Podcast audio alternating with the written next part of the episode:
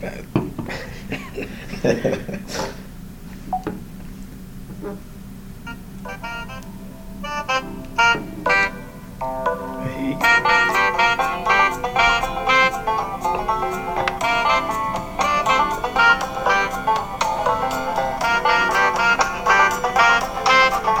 You tweeted, you mean it. You tweeted, you mean it. Tweet, You tweet. tweeted, you Tweet, tweet, meaned tweet. it. So don't try to get out of it. Oh shit, I didn't even see what episode this was. Hello, everybody, and welcome to another episode of You Tweeted, You Meaned It podcast. I am your host, uh, Lord Byron, also known as Black Rocker on Twitter and Lord Black Rocker on Instagram. I'm not just me.com is the website. Today we have a guest in studio, which is something I'd normally mention after I say the name of the episode, but I am currently trying to figure out what number this is. Most likely number 95. Or is it 94? I think you said me 94. 94 makes sense, yes. Yes, 94. Let's see, this is You Tweeted, You Meaned It, episode 94 5. there we go. Split the difference. Hell yes. uh, with me, we have a guest, uh, New Orleans comedian currently, um, Jake Cosden. How you doing, man? I'm good, doing good, thank you. Cool, cool. I almost said good evening to the listeners, but I don't know what time it is at the moment of the listening. So good time of uh, day Hell that yeah. it happens to be for you out there listening. I enjoy keeping that like quantum of just the idea of what time people are listening.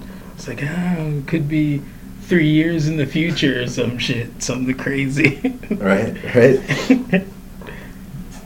I was Uh, listening to a thing today where, where they reminded me that, that the uh, the body regenerates all its cells in a period of like seven to ten years. So yeah. the you of seven to ten years ago is not the same physical material as it, as it was now. So uh, I don't know how that translates over into audio files, but I imagine that the thing that you're listening to now is in some way physically different from Yeah, it's a the different Jake. artifact that we have right now. but I assure you that it's really me here doing it, and it's really Byron in person, who have visual uh, uh, uh, confirmation.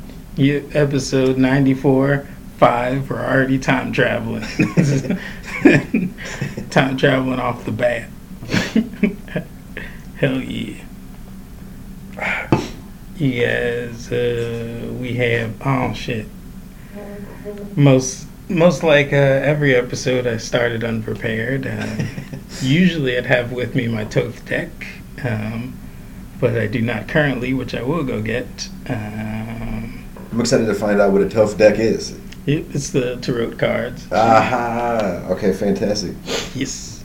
Uh, BRP. Um, if you would like, you can have a private conversation with the microphone for 30 seconds. Okay, thank you. Okay, guys, he's really gone. I'm gonna take this time to get off all the all of what I've wanted to say about Byron. All this off my chest. What a wonderful guy Byron is. Expansive thinker, wonderful heart. Very located very distantly from the city of New Orleans. If you're driving to him, perhaps perhaps my only complaint against against the man. Yep, we are in the suburbs, as I like to call them. This is like the, the country, country of the city. it, it it's definitely a different vibe, and it feels good to be here. And uh, it's Byron has one of the biggest lawns I've ever seen. I made me wish I'd stopped for gas when I turned into his lawn or his driveway, I should say, aside his lawn. But uh, uh, it is it's good and on a Saturday, especially. It feels it feels very relaxing uh, to be to be in the burbs. Nice. Glad to facilitate. And also, my car was stolen this morning in New Orleans, so I am uh, I'm in need of a little relaxation and uh, to uh, well either that or hunt hunt down the thieves, which I will uh, have no way of doing. Yeah. But if anyone out there listening, uh, you see a 2013 Hyundai Sonata Silver, and uh, someone is driving it, that's not me, and it has the license plates 517 AYI, please contact your local authorities or Byron or myself or uh, uh, whatever karmic authority you report to and let them know that that car is stolen and I can't make any money driving Lyft until I get it back, and I would sure appreciate it. Thank you, listeners. Speaking of contacting you, what are your uh, handles, if you will? Or do you have Twitter and stuff? Uh, I do, as a matter of fact. Um, if anyone would like to follow me on social media, please please do so. Uh, I'm on Twitter and I tweet uh, at a frequency of about uh, uh, bi-monthly. I think I want to say I tweet maybe maybe I get about four or five a year. Sometimes I'll heat up and crank out a three or four all in a day, and then Nice. take the rest of the year off. But my uh, Twitter handle is at Reeler J Cosden, uh, which I named in the beginning of Twitter when people had to uh, say the that they were the real Yeah. the real person that they were claiming to be. I wasn't satisfied with that. I wanted to take it a step further. Uh, you can find me on Twitter. I mean, you can find me more often on Instagram at uh, Gizelegance is my title there. It's J Z E L G E A N C E. Jay Z and the word elegance all squished together. And uh, Cool. Instagram is fun, so I hope to see you there. Yeah, Instagram is legitimate.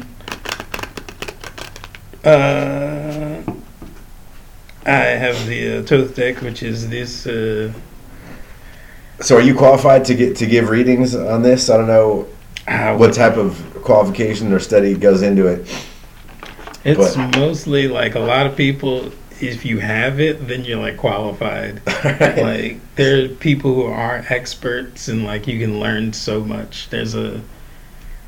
I recently saw a meme that was in like uh, my history of Facebook or whatever. I posted it like two years ago today, and it was like uh, the picture of the chalkboard with a bunch of shit written, and the guy standing in front of it, and he's like, "Okay, students, that's how the Thoth deck works." and so it's just like this thing is extremely complicated, but it also goes off of like intuition and like a few, maybe like four or five basic rules.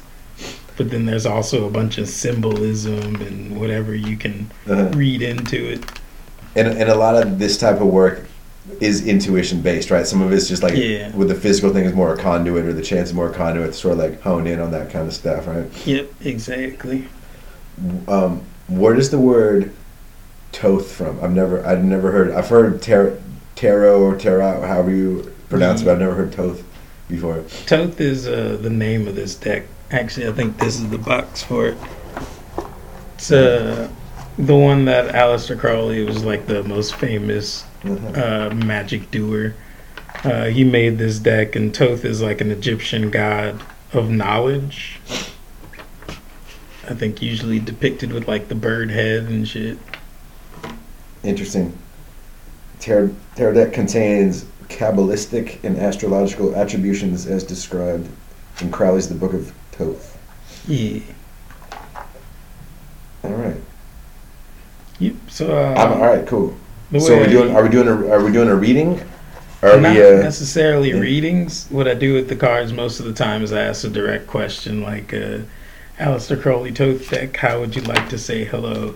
That was an accident. the card flipped out. so uh, I'll flip a card, and it's the Knight of Wands, and that's how the card deck says hello. Which the wands are like creative force, also fire, and the knight is like a whole different thing that I have no idea about the structure of knights versus kings and shit. Uh, and then it was also upside down when I flipped it. I've uh, put these like in upside down and right side up. So for me, upside down means internal, okay. and right side up means external. So like I've added my own random shit to it. You know, it's That's fantastic. Yeah.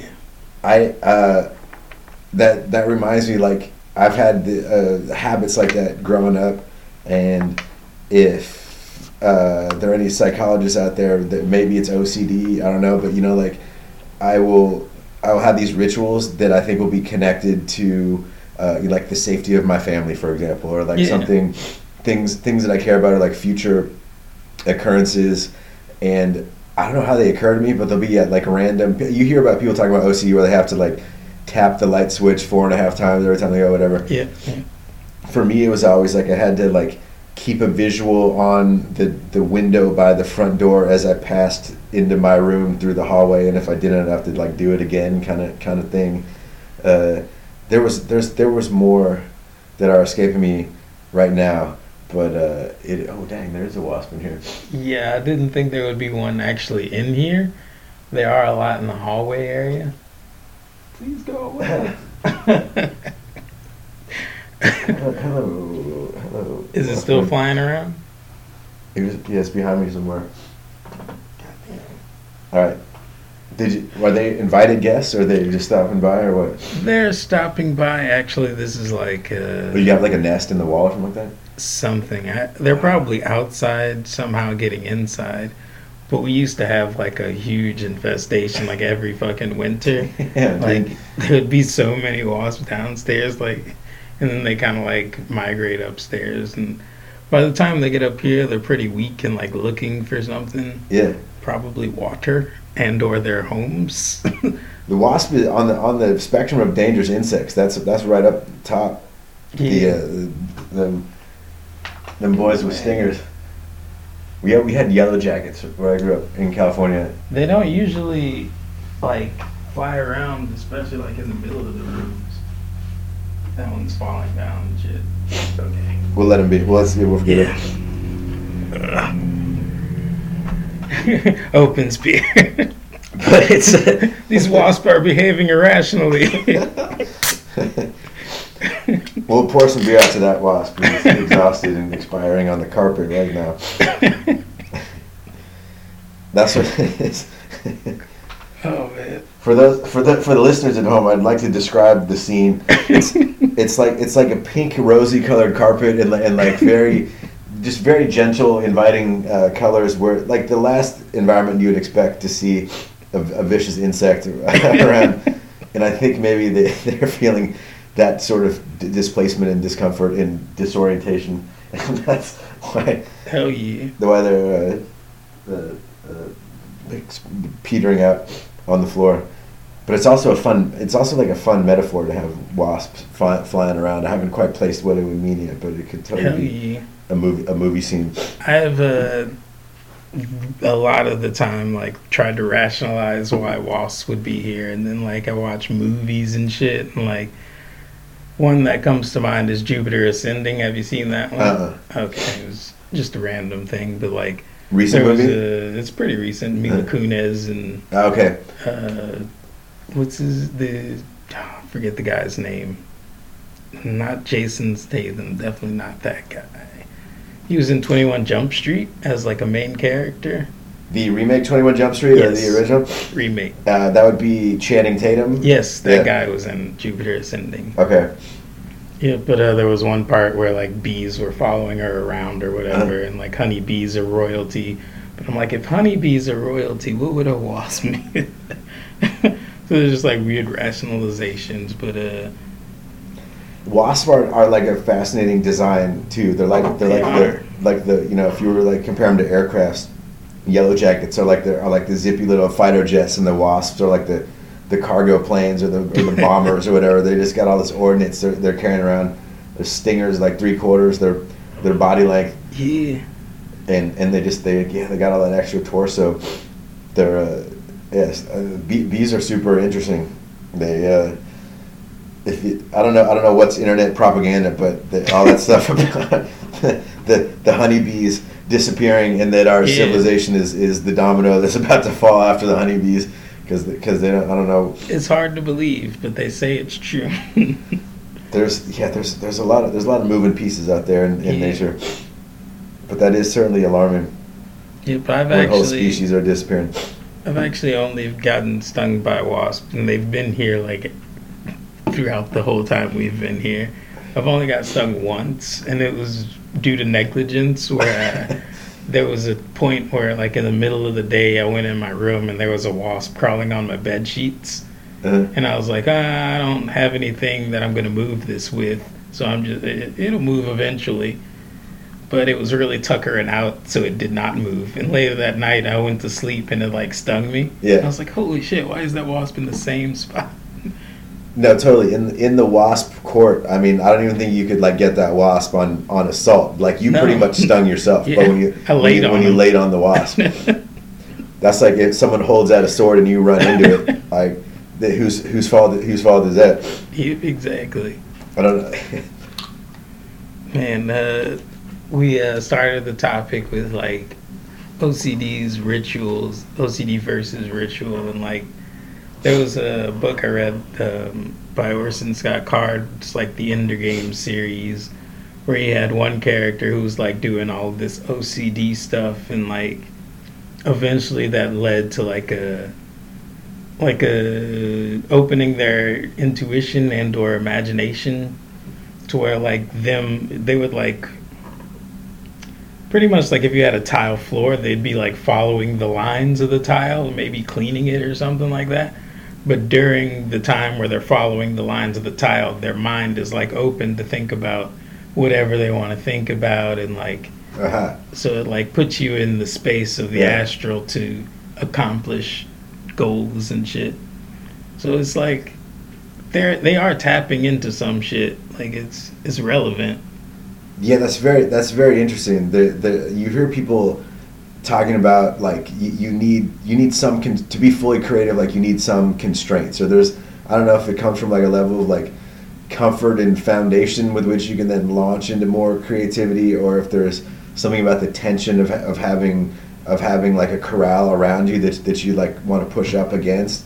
But it I found that to be true. You know, whether it's like an easel or whether it's like a podcast, whatever, had like something, can something corralling what, what you're what you're doing does sort of uh, rooted in and and and um, uh, what am I trying to say? Like spark it in a in a in a way that's fun.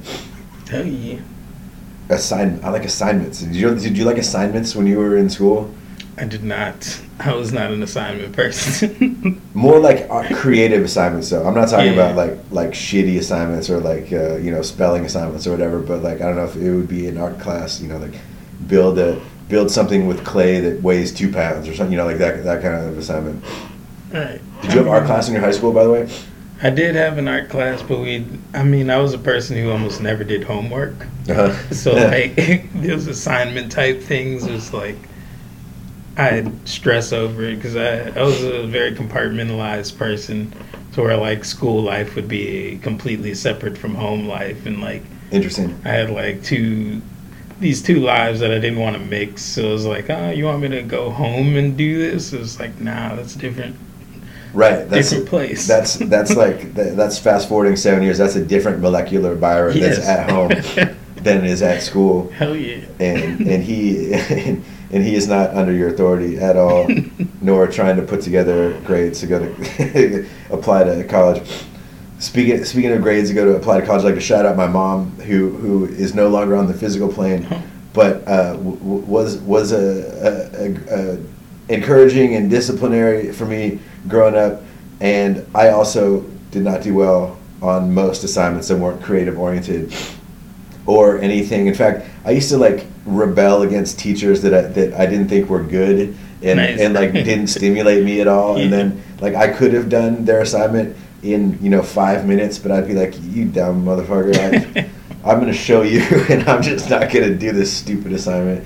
And then I would of course hurt myself by not spending five minutes to get to get those good to get better grades, whatever. But then like the teachers that I liked and that stimulated me, then I then I actually would show up and like do those assignments. But the the the story about my mom is that when I was in, I think it, it was eighth grade, I guess, I got more into uh, doing other things like playing pranks on my teachers, for example. Uh, uh, just generally trying to raise a little hell um, in a in a humorous and or in in, in non non aggressive fashion. Uh, uh, it, it um, in my middle school. Anyway, the point of the story is that uh, my mom got upset that my grades were falling in eighth grade because she had uh, aspirations for me to go to college, and I didn't want to disappoint her. So I said, uh, "Mom, baby, sweetheart, baby, darling." It's just eighth grade. It doesn't matter. no one's looking at eighth grade grades. I promise I'll, I'll I'll do my homework when it counts in the in the ninth grade. But uh, just be just be chill, baby. It's only still only eighth grade. No one's no one's looking. Nice. And uh, she was right. Uh, it's important to create good habits for doing homework because you can't come back from that shit. Yeah, very true. oh man, I had a rough time in college myself. Went Yeah. for like two years. It was like, oh, I cannot structure myself to to do the homework if I never like did the homework and Did you graduate college? You didn't, right? Yes, you did two two and two yeah. years dropped out. Yeah. How were your grades for the for the two years? I mean, some of them weren't bad. Like Mhm. at one point, I had gotten an A in uh, accounting, but like it was like a lot of weird failures and like missed classes and shit.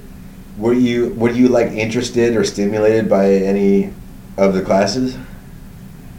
Or is it just something about like the, the structure of like a classroom that, that turns you off? Because I mean, I know you're a curious person. There was a cool biology class I had, Yeah. which was like uh, the this. I was saying the stage, the, uh, the lecture space was like um, one Teachers of those totally things- performers, but go ahead. Yeah, the, Yeah, one of those things where it's like the incline seats for the students, and then the teachers at the bottom, yeah, and like that was pretty cool. To like, it was like a lecture hall type thing. yeah. So so accounting class really fired you up, and then the rest not not so much. Yeah, and then also accounting was on computers, so it, it was Okay. like I guess the it's a lot to do with the room itself, like because computers makes it a different situation, and then the lecture hall makes it a different situation. And accounting is satisfying in that there are right answers, where a lot of subjects in, in college have no right answers. And I can see how you might be frustrated by that too. But like to have some uh, like certainty and ob- objectivity is is is cool, I guess. Yeah, yeah. What so I had this I had this moment in college that I'm remembering when I was late to turn in an assignment, and it was like the end of the semester, and, and uh, the teacher was like, "Sorry, you're you're you're gonna lose uh, a grade for every day that's late or something like that." Damn. And I think I had a legitimate excuse.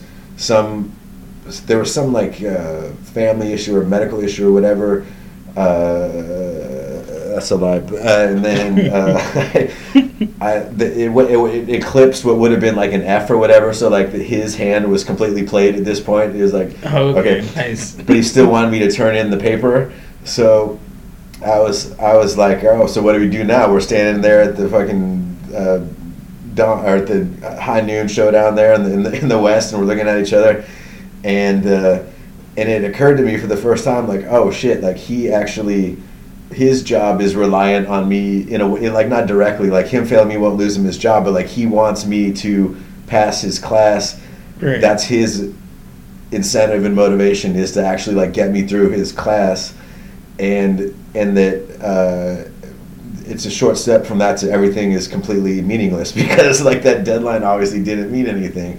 And and like here I like here I am. I'm fucking paying tuition money to go to the class too. So in a way like that fucking dude works works for the students and yeah. so I couldn't it, certainly at that point totally like see his point of view or, or could ever see his point of view but it occurred to me that like a lot of the pressure that a lot of people believe throughout school really is a leap of faith and that it doesn't actually if you're trying to do what you say you're trying to do and educate and prepare people for whatever comes next you know like i guess having some consequences and accountability for deadlines is important too but uh, but this particular lesson that I got from this was that deadlines really are not real at all, and it, I had a hard time respecting them for the rest of my college career. I would, I would just go ahead and turn shit in any old time, and it turns out there wasn't much consequences Nice. for it. That's good to hear. I Actually, guess. like I never uh, learned that lesson. I would just miss classes and be like, "Oh, I guess we're failing." And it's like, "Oh, I guess I can't do much about." Like, I never really went to teachers during their like office hours and stuff, Right. except for like an English teacher or two. And that was like mostly because Oh, English had- teachers are the biggest pushovers, man. Yeah. Those are the ones you got to go talk to. Yeah, mostly because they'd be like advertising. I'm in Yeah. my office at this point. More, yeah, two, exactly. I hear you. You're like, you can't tell me when to visit you, bitch. I'm, I'm out here trying to expand my mind. You- so uh, let's let's get into comedy talks. Um, how long have you been doing comedy?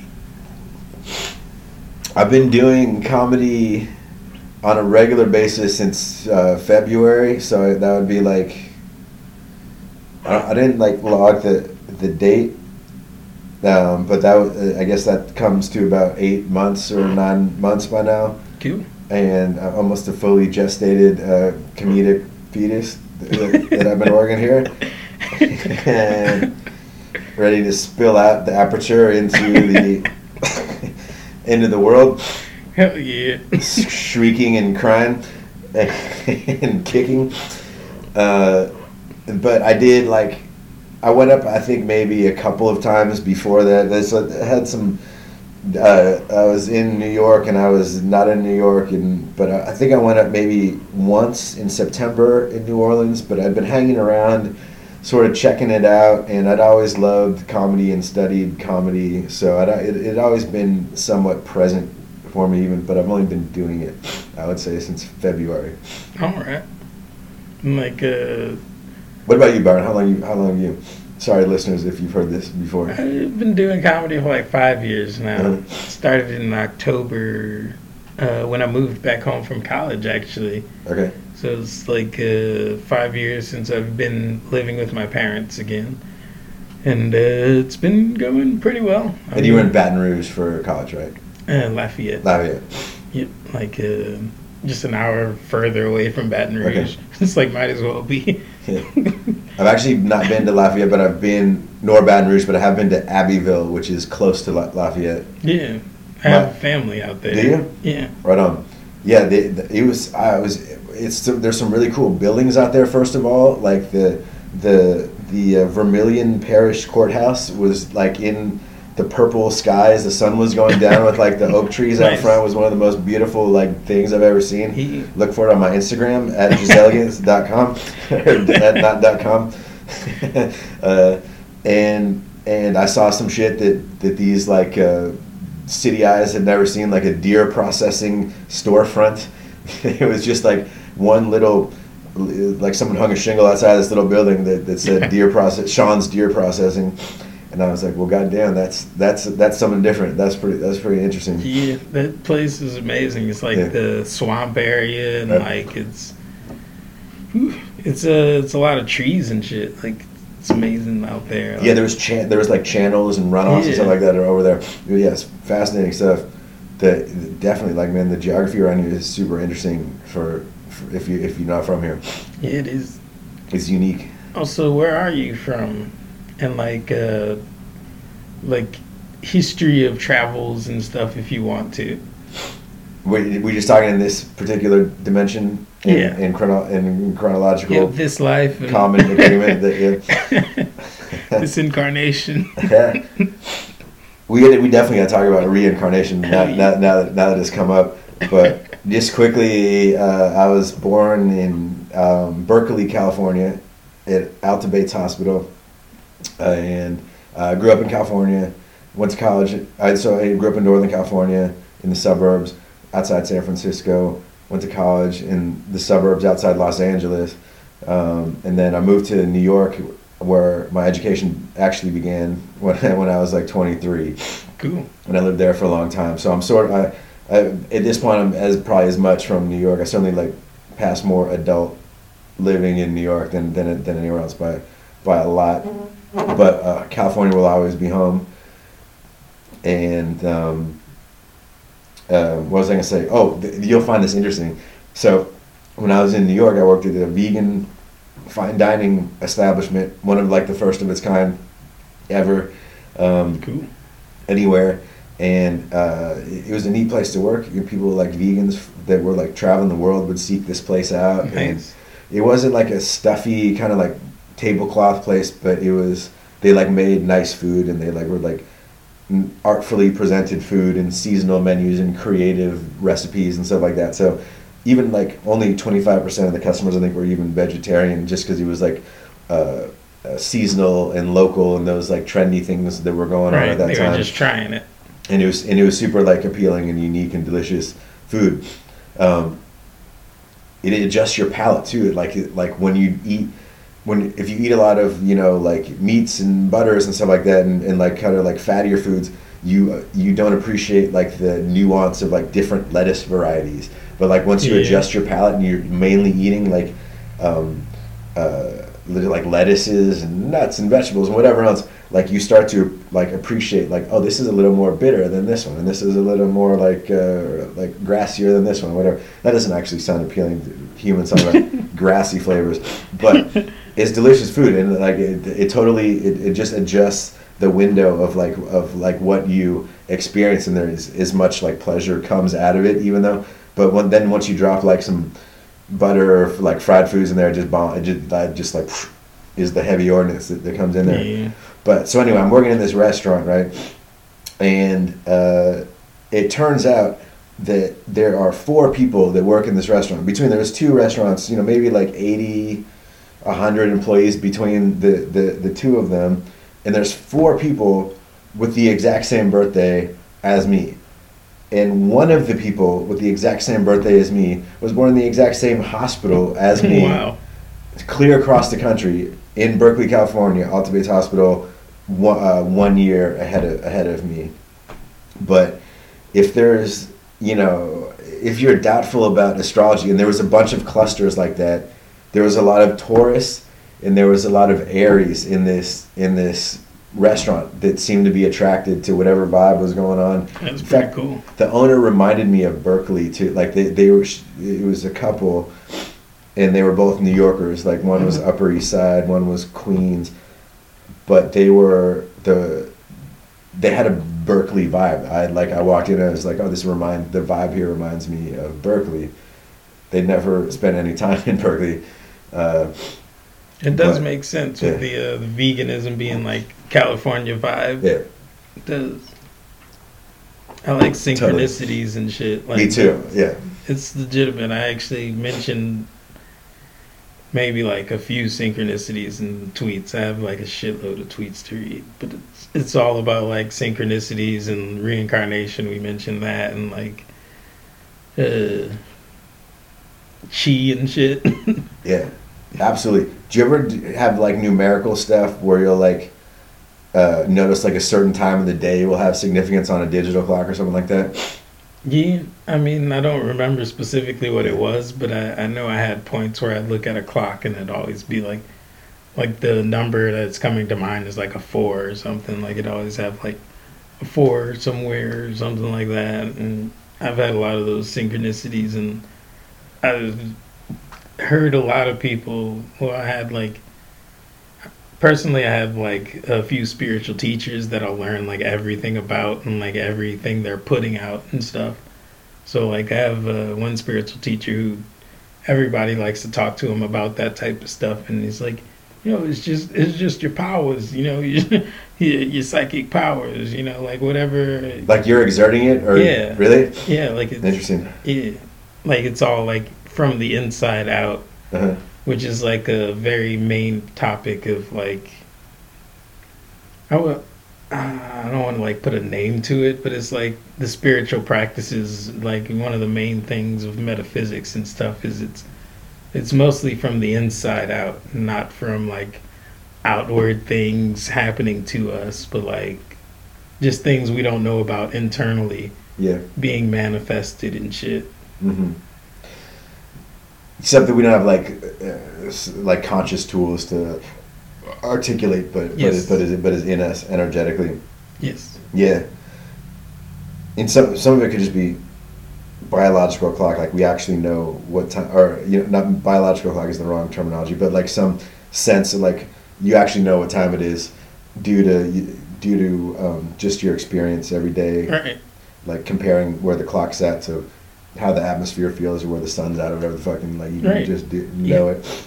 The I'm only mentioning this because I saw it in the show, but like the same way animals are like affected by magnetism and shit Ooh, with like uh, Yeah. birds and butterflies and shit.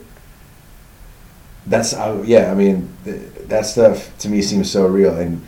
Yeah. you know people people people that are resistant to the idea or whatever like you can you can always just like completely uh, get them too And just be like hey did you ever like get the feeling someone's looking at you from behind and then someone is and they're like yeah and be like well how do you explain that dude? And uh, and they're like well you, you make a make a pretty good point there. Yeah. there's there's always gonna be like things we can point to for like the metaphysical aspect of things where it's like some people will be completely material and like no there's no there's no things happening on inside the brains and stuff. We can all see the electronical impulses. And then we're like yeah but like it's like electricity and electromagnetism. Like we're not accounting for like the other aspects. And like there's so much I know, there's- it makes perfect sense right? The science hasn't we just we don't have meters for that yet or we don't have words for words for that yet. but it yeah like it, a lot of that's in the mainstream right now too like dna studies and and and um, some people are talking about epigen- epigenetics getting into the main, the mainstream studies now I don't think I've heard that term yet. epigenetics. Uh, so like people just sort of like take it on faith, right? That DNA is a physical material thing and it dictates everything how we are and how we be and so Right. forth. And everyone's like, well, how? Where does it come from? And they're like, well, DNA is the is the blueprint and everything comes from that, and that's all you need to know. Thank you, sir. Move it along. And and they're like, well, how do you even know what it looks like? And they're like, well, it's smaller than a microscope, but trust us, it's in there. And they're like, well, how do you do it? Well, we have uh, A, B, C, D. Uh, there's, you know, the like different uh, peptide, whatever the fuck. I don't remember. It's been too long since I've been in the class, whatever. But like, it seems all nice and tidy when you when you look at that. But you know, like the nature is not nice and tidy. Our body is not nice and tidy, and just like it, it's an amazing leap of faith that everyone is like so on board with oh like DNA is is the somehow uh, you know I mean you could also say well like well what what's co- what causes DNA or you know like what informs DNA like why um, like what power what what engenders DNA to do what it does no one even attempts an answer to that right they're just they're just like Yeah. oh G- DNA does what it does and everyone, and everyone accepts that there's there's a great. Uh, uh, I got this book in the in the vegan restaurant called um, the China Study. Have you heard of this book? No, I can't remember if I told you about it before. It's like, um, pardon my sip. It, it's like, um, so the the book ends up being, you know, an argument for veganism, and along the way he makes some leaps that that, that I don't think are justified. But the the central thesis of the book, um, and the sort of uh, uh, like experiential and memoir element of the book is really powerful.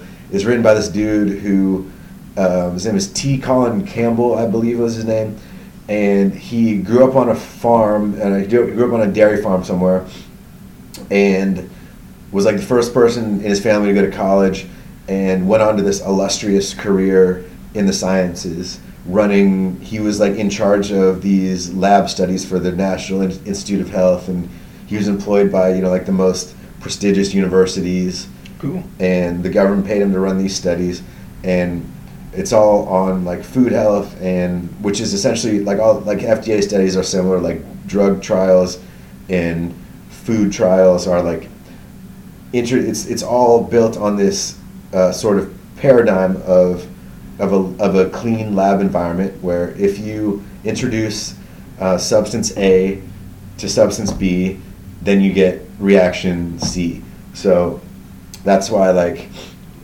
people say like, oh, if you're sick, take this drug and you get and you get this response and like, oh, this food causes cancer, and this food doesn't cause cancer, and so on and so forth. But like, it doesn't stand up to much scrutiny, right? Because like, if there were foods that actually cause cancer, people wouldn't fucking eat that shit. It's, it's pretty Right. unclear what co- what actually causes cancer, and what doesn't cause cancer.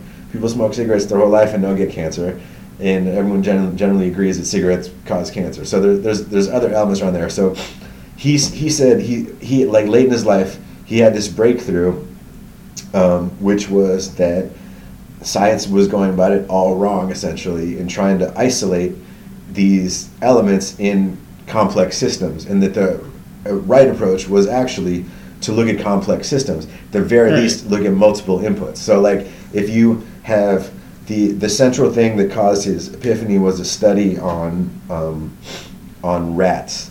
So, were you aware? Or you were probably too you too young? Maybe maybe you heard about this that like hot dogs cause cancer. Uh, nitrates cause cancer. Have you heard of this? It's like they use it to preserve meats. Like deli meats have nitrates pumped into them. Whatever I that means. it makes sense, but I don't know if I was like so specifically aware. so there there was a New York Times like headline story in the 80s that said nitrates cause cancer. No, it's a, they, they they did it more clever than that. It was like the most dangerous missile produced in America is the hot dog or some shit like that, right? Because nitrates cause cause cancer, and this dude in the book explains he's like, well, I actually was in charge of that study, and what we found out was that we took lab rats and we gave them a carcinogen and then a bunch of nitrates. And it was an obscene amount of nitrates. It was the equivalent to a human being eating 35,000 bologna sandwiches every day with a carcinogen and when we did that some of the rats developed tumors like 40% so when you play the game of telephone, you know, the people that actually fucking read scientific studies to get to the journalists, and by the time it gets telephoned out to the NY Times, it's uh, nitrates cause cancer. But in actuality, nitrates plus a carcinogen given in huge quantities to lab animals sometimes get cancer, right? Right. More, m- more than with just the just the um, carcinogen and no nitrates. So there is a, ca- a causal effect there, but it's it's not clear. And you know, like maybe I would venture to say this isn't in the book, but like maybe if you give that fucking heavy dose of anything to an animal, it's gonna it's gonna Right. like disrupt their their immune system. It's gonna fuck them up, right? So anyway, the the point being is he's like so. I realized that like my whole career was a sham, and like now the the real way to approach things is to look at multi, at, at least multiple inputs. So like A plus B will give you C when no other things are there, but A plus B with the presence of D doesn't give you C, it gives you something else. So imagine the human body, there's like thousands of different Yeah. chemicals and substances at any moment, and they're constantly in flux and rebalancing themselves and whatever. So he's like, the whole approach is absurd. Like to try to isolate something that has that has a certain effect in a lab is is a ridiculous way to study human health and whatever. Tis. And that there's this study in Ch- in that was done in China where they figured out that like cancer rates were much lower in rural areas than they were in uh, in like city areas. So then he tried to figure out well what's the difference between those places, and he came up with that they eat a different amount of meat in their diet. So they then did a lab experiment where they gave a carcinogen and the is this still interesting? This I feel like I'm going on forever. Okay. Nah, it's still good. The um, you still got tape? We got enough tape. Still rolling.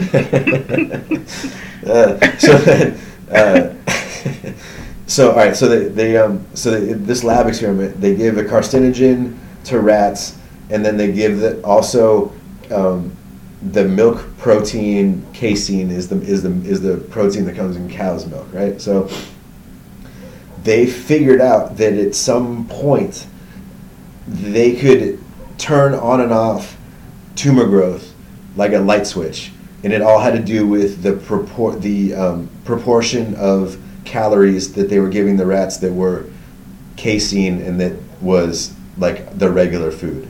So up to I can't remember what the point was, but it was like up to thirty percent. You give these rats the the carcinogen and up to thirty percent of their diet casein, nothing happens. You hit thirty one and they start growing tumors. You bring them back down under thirty one, the tumor stops growing, like that Wow. that kind of thing. It's like super powerful study, right? Yeah. So, and then he he went on, and then he like makes all these leaps, and that that that cheese causes cancer because there's it proceeds to do The milk stuff. yeah proceeds to do that those silly leaps that, that are like reminiscent of the telephone game. But I mean, I remember giving it, uh, it, it it worked because I remember giving it to some of my friends who were like hardcore carnivores, and immediately like I was like, I'm never eating cheese or meat again. but um, the the you the the thesis of that the the central thing is like that we're these complex systems is super powerful, and I think you know um, could do could do well to sort of be broadened out. But our the the way the, the, the science uh, sort of the, inst- the the the network of science institutions and whatever has been developed in our country is so so well developed, and people are so invested in that model Yeah. and are. people's whole careers are fucking you know staked on this stuff so no one really is able to like shake it because pe- people are too deep in it at, the, the, at this point and there isn't really like financial incentive to blow it up or to admit that certain products don't save us that we're actually complex beings and maybe spirituality and metaphysics are better medicine at times There's a what I took from that was like uh, the idea of him realizing like the the error and then trying a different way, but then also the idea that he came up with like you said before he started taking the leaps, and the idea that we could take all of the information up until the leaps and be like, okay, this seems true and plausible and like repeatable and shit. So Right. like just take that part as truth and not his his weird conclusions. Right.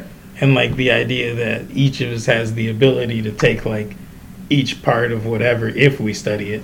I mean if we're presented with the parts then we are able to like uh, decide for ourselves which parts are true and shit. Yes. it's a also with like science and stuff. A powerful idea that gets that gets not much attention a lot of times, especially Yeah. in this country. I feel like people are much more receptive and much more like uh, sort of mm, subject to you know the expert on Fox News. Oh well, well he's an expert on Fox News, so Yeah. I don't need to think about that anymore. You know, like that. I think I, I mean I think other countries. I, I have friends who are who grew up in France and they, they were like, it's different. Our education is different there. Like you learn when you're in high school. Like standard education is like to learn philosophy and critical thought in a way that our high school is like learning Paul Revere's Ride the, and dates and facts and stuff like that. right yeah But yeah, man, that that's it. Sure would be nice if there was more critical thinking, right? it would be very nice Yeah. And then there's also the aspect of like I've been on a path of learning truth or whatnot, and like uh, for a long time I didn't believe in truth at all or like any structure, and then I figured out there is like a How, how, so that, that you don't believe in truth? Like that that, that that we're sort of everything everything is subjective. yeah I got to yep that's exactly it. I got to like the maxims because I uh, generalize everything, so like there's an, even an Octavia Butler book where she gets to like the same idea, where like she's like God is change or whatever, because change is kind of like supreme in this in this reality of like uh, physical stuff. Everything changes, everything like degrades, and then Uh-huh. like if the sun explodes, then none of this even exists anymore. Uh-huh. So like truth is supposed to be like a, a set structure. So like if this could not exist, then this isn't true. And well, in my old mindset, but also there's actually like a, a nature structure. So you're saying it's not objectively true and repeatable because it's all reliant on this just very specific set of circumstances. Yeah, but also like that was that was a, not wrong, but it's it's not the whole part of the puzzle. I'd, I'd have to think a lot more about it. It's it's it's super interesting. Yeah, I stayed in that space for like two years, and it was a weird space, and I was glad to get out of it when I figured out like there's a structure and shit. It's got to be ex- like hor- terrifying and exhausting, right? You're just like, you're just what Just existing. A shit. leaf in the stream, basically. You're, yeah. Wow, and you wow. So you you're saying you were all the way in that. That must be hard, even Yeah. to do anything in the day to day, right? Like if you're really deep, deep in that. I mean, like I, I also had my own will and stuff. Like I didn't discredit the idea that I wanted to do stuff and stuff. So like I was doing comedy at that point, and I was doing comedy really heavily. I was maybe like every day and shit. Like, so the idea that I had a structure even in the chaos, and I was like talking to people about it. And like other people didn't think it was like chaos, so I was like, okay, well maybe I'll just So you hold were on like, to there. so you were like, what's the what's the point of stopping at this red light, or like driving on the right side of the road, or what's what's the point of feeding myself nutrition? It's not real. Like you, you those things were sort of still in in play, Yeah, but you were thinking on like a like a higher like metaphysical.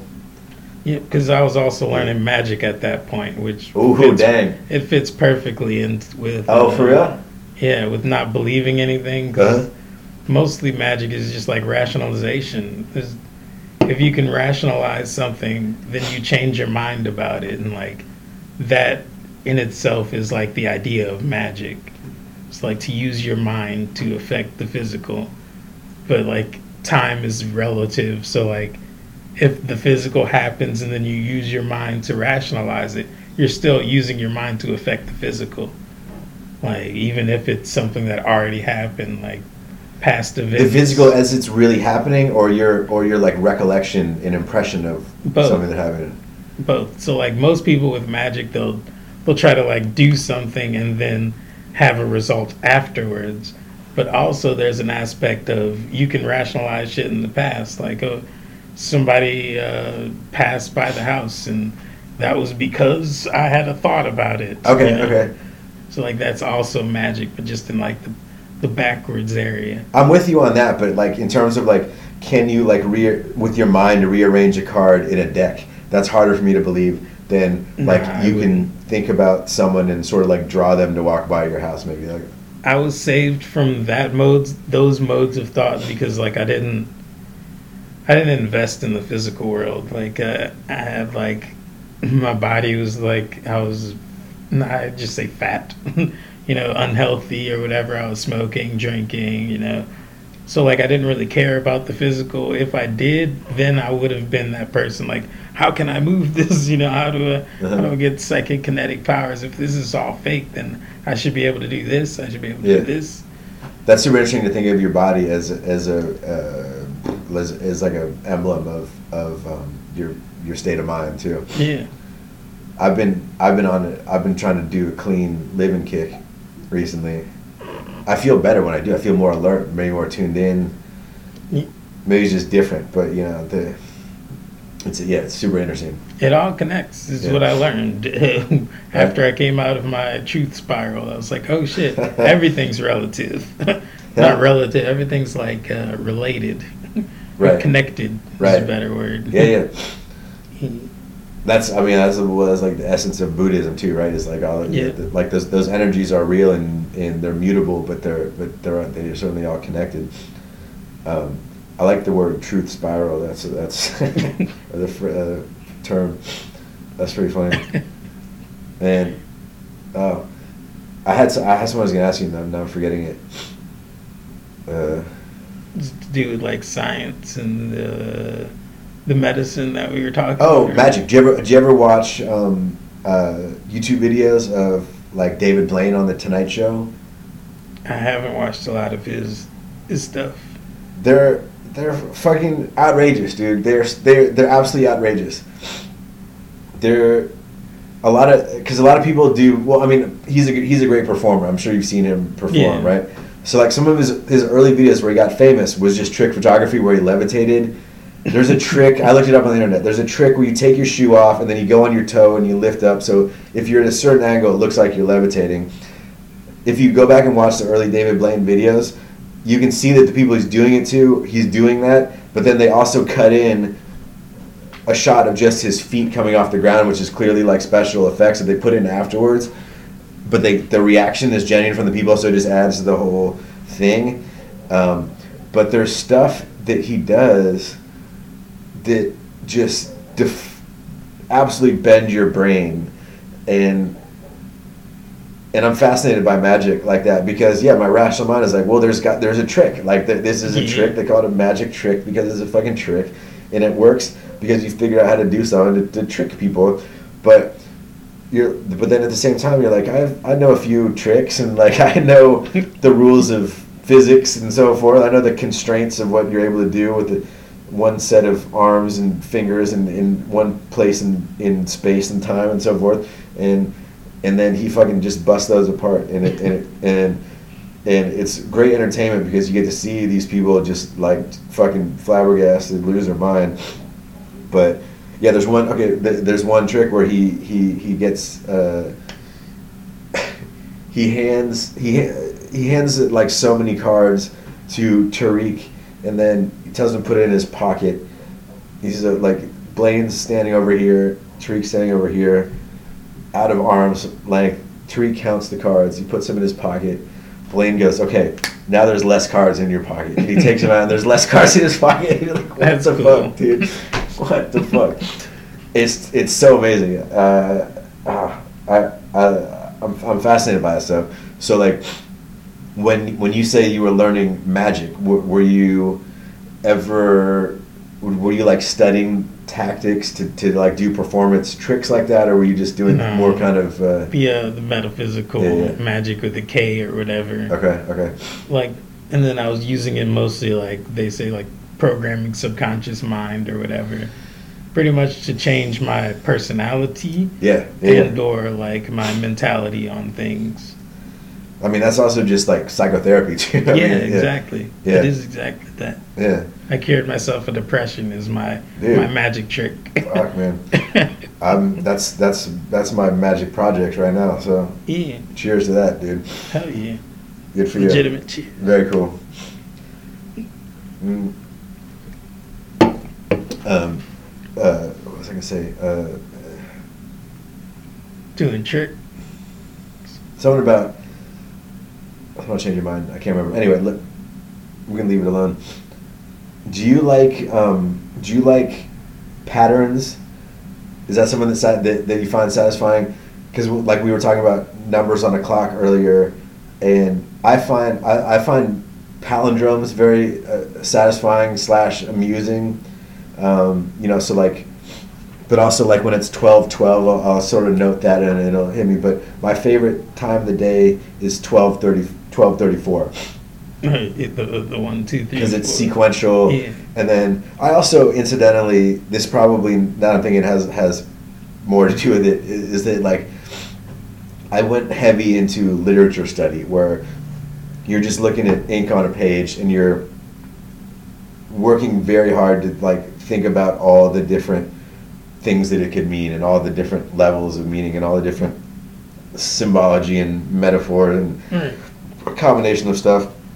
So, you know, like if you're if you're writing a book and you hide the numbers one, two, three, four in sequence, like there's something to that. You're like, you know, setting up the, an expectation for the number five, or you're like maybe putting people in the mindset of um, of of a running sequence or climbing, whatever. So maybe it's that part of my brain that I that I've like sort of exercised up that that responds to it.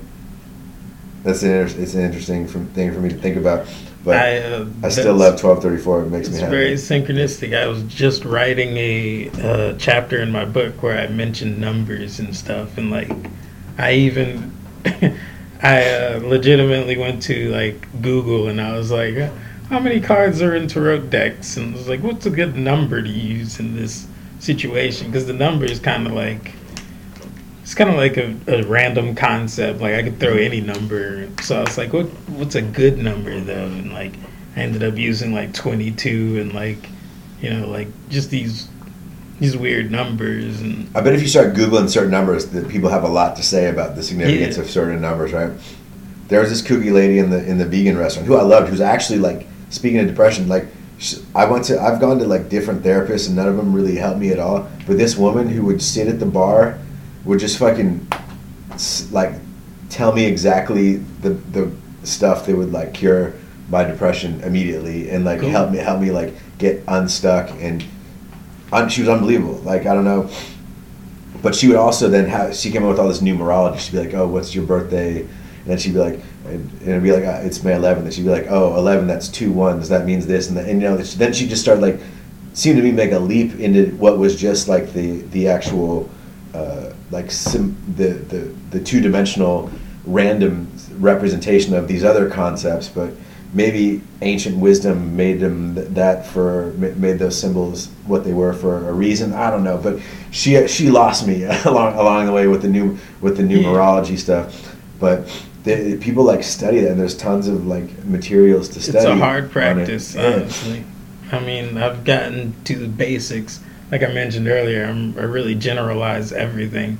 So, like, I'll take uh, I'll take the whole study of numerology and be like, well, this seems almost irrelevant unless you get down to like the one-digit numbers. You know, like really getting down to what one means and what zero means and what you know what's two and like Uh-huh. there are people who go that deep with it where they're like yeah one is like you know everything together and then like zero doesn't actually exist it's just an aspect of one you know like You're keeping it on a very tangible plane. yeah Yeah, I get that for sure. yeah because it's mostly due to my aversion of the physical that i started out with of like not really caring too much about like Once you get up to six, though, it gets trippy. like, what the fuck does six mean? That's crazy. it does get trippy That's two threes Yeah. in, in sequence. Upside down six. That's nine. That's another three. Yep, and six is like a spiral and shit, and it's like, oh, it's like the two triangles come together and make like the tetrahedron Aha! or some shit. That's all related to six. That's super cool. yeah, And then the pentagram is like no, no. That's the the Star of David is in is Yeah, the six. superimposed Yeah. triangles, six point star. Uh, pentagram. That's the devil, right? That's the five point yeah, but like Sure. upside down. upside down. Yep, right side up. It means like life and shit.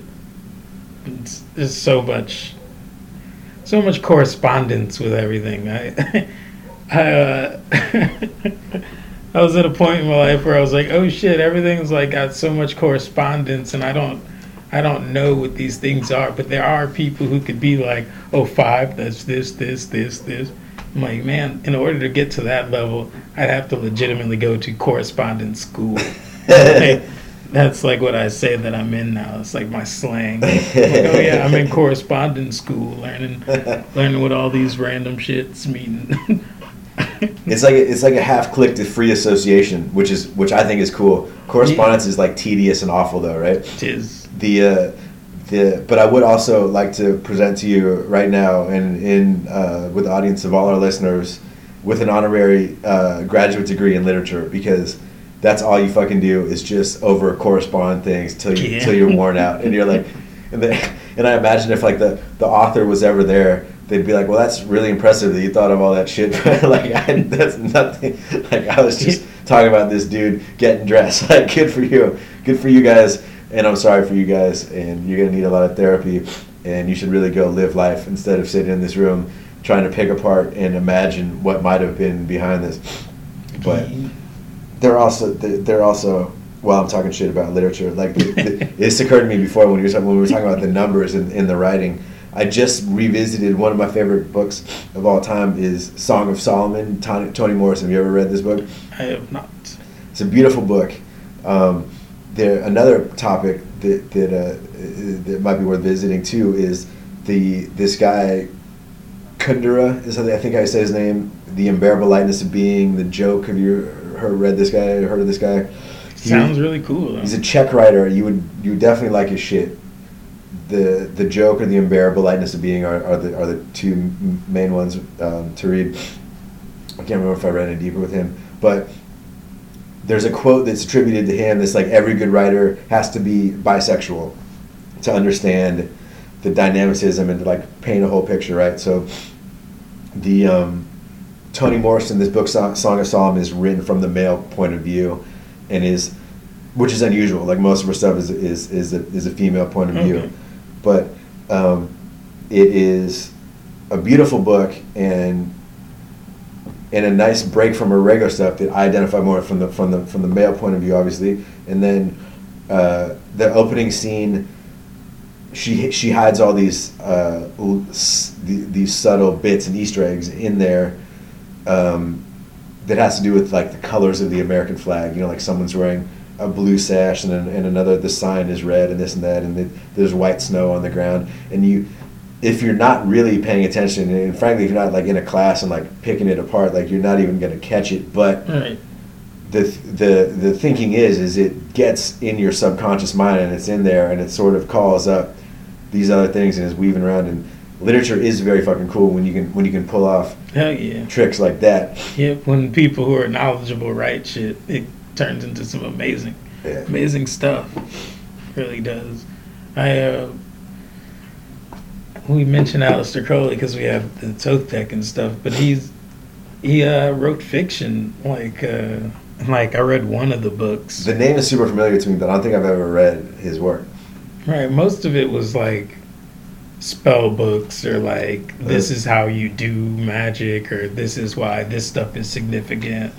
But then also there was like this fiction story that I got an audiobook of on YouTube actually. So it's like a free audiobook.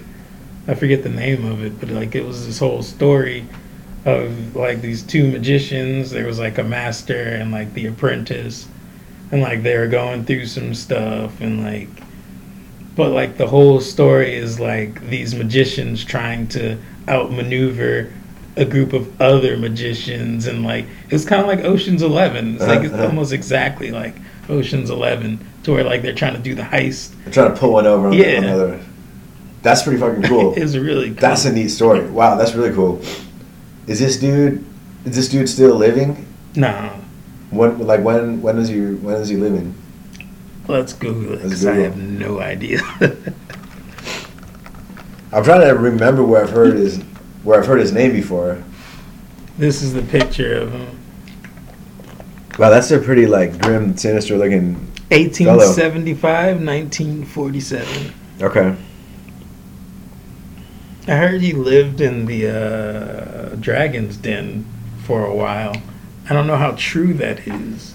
That's they say he used to throw orgies in the Dragon's Den. Wow. So this dude walked the walk too. Yeah.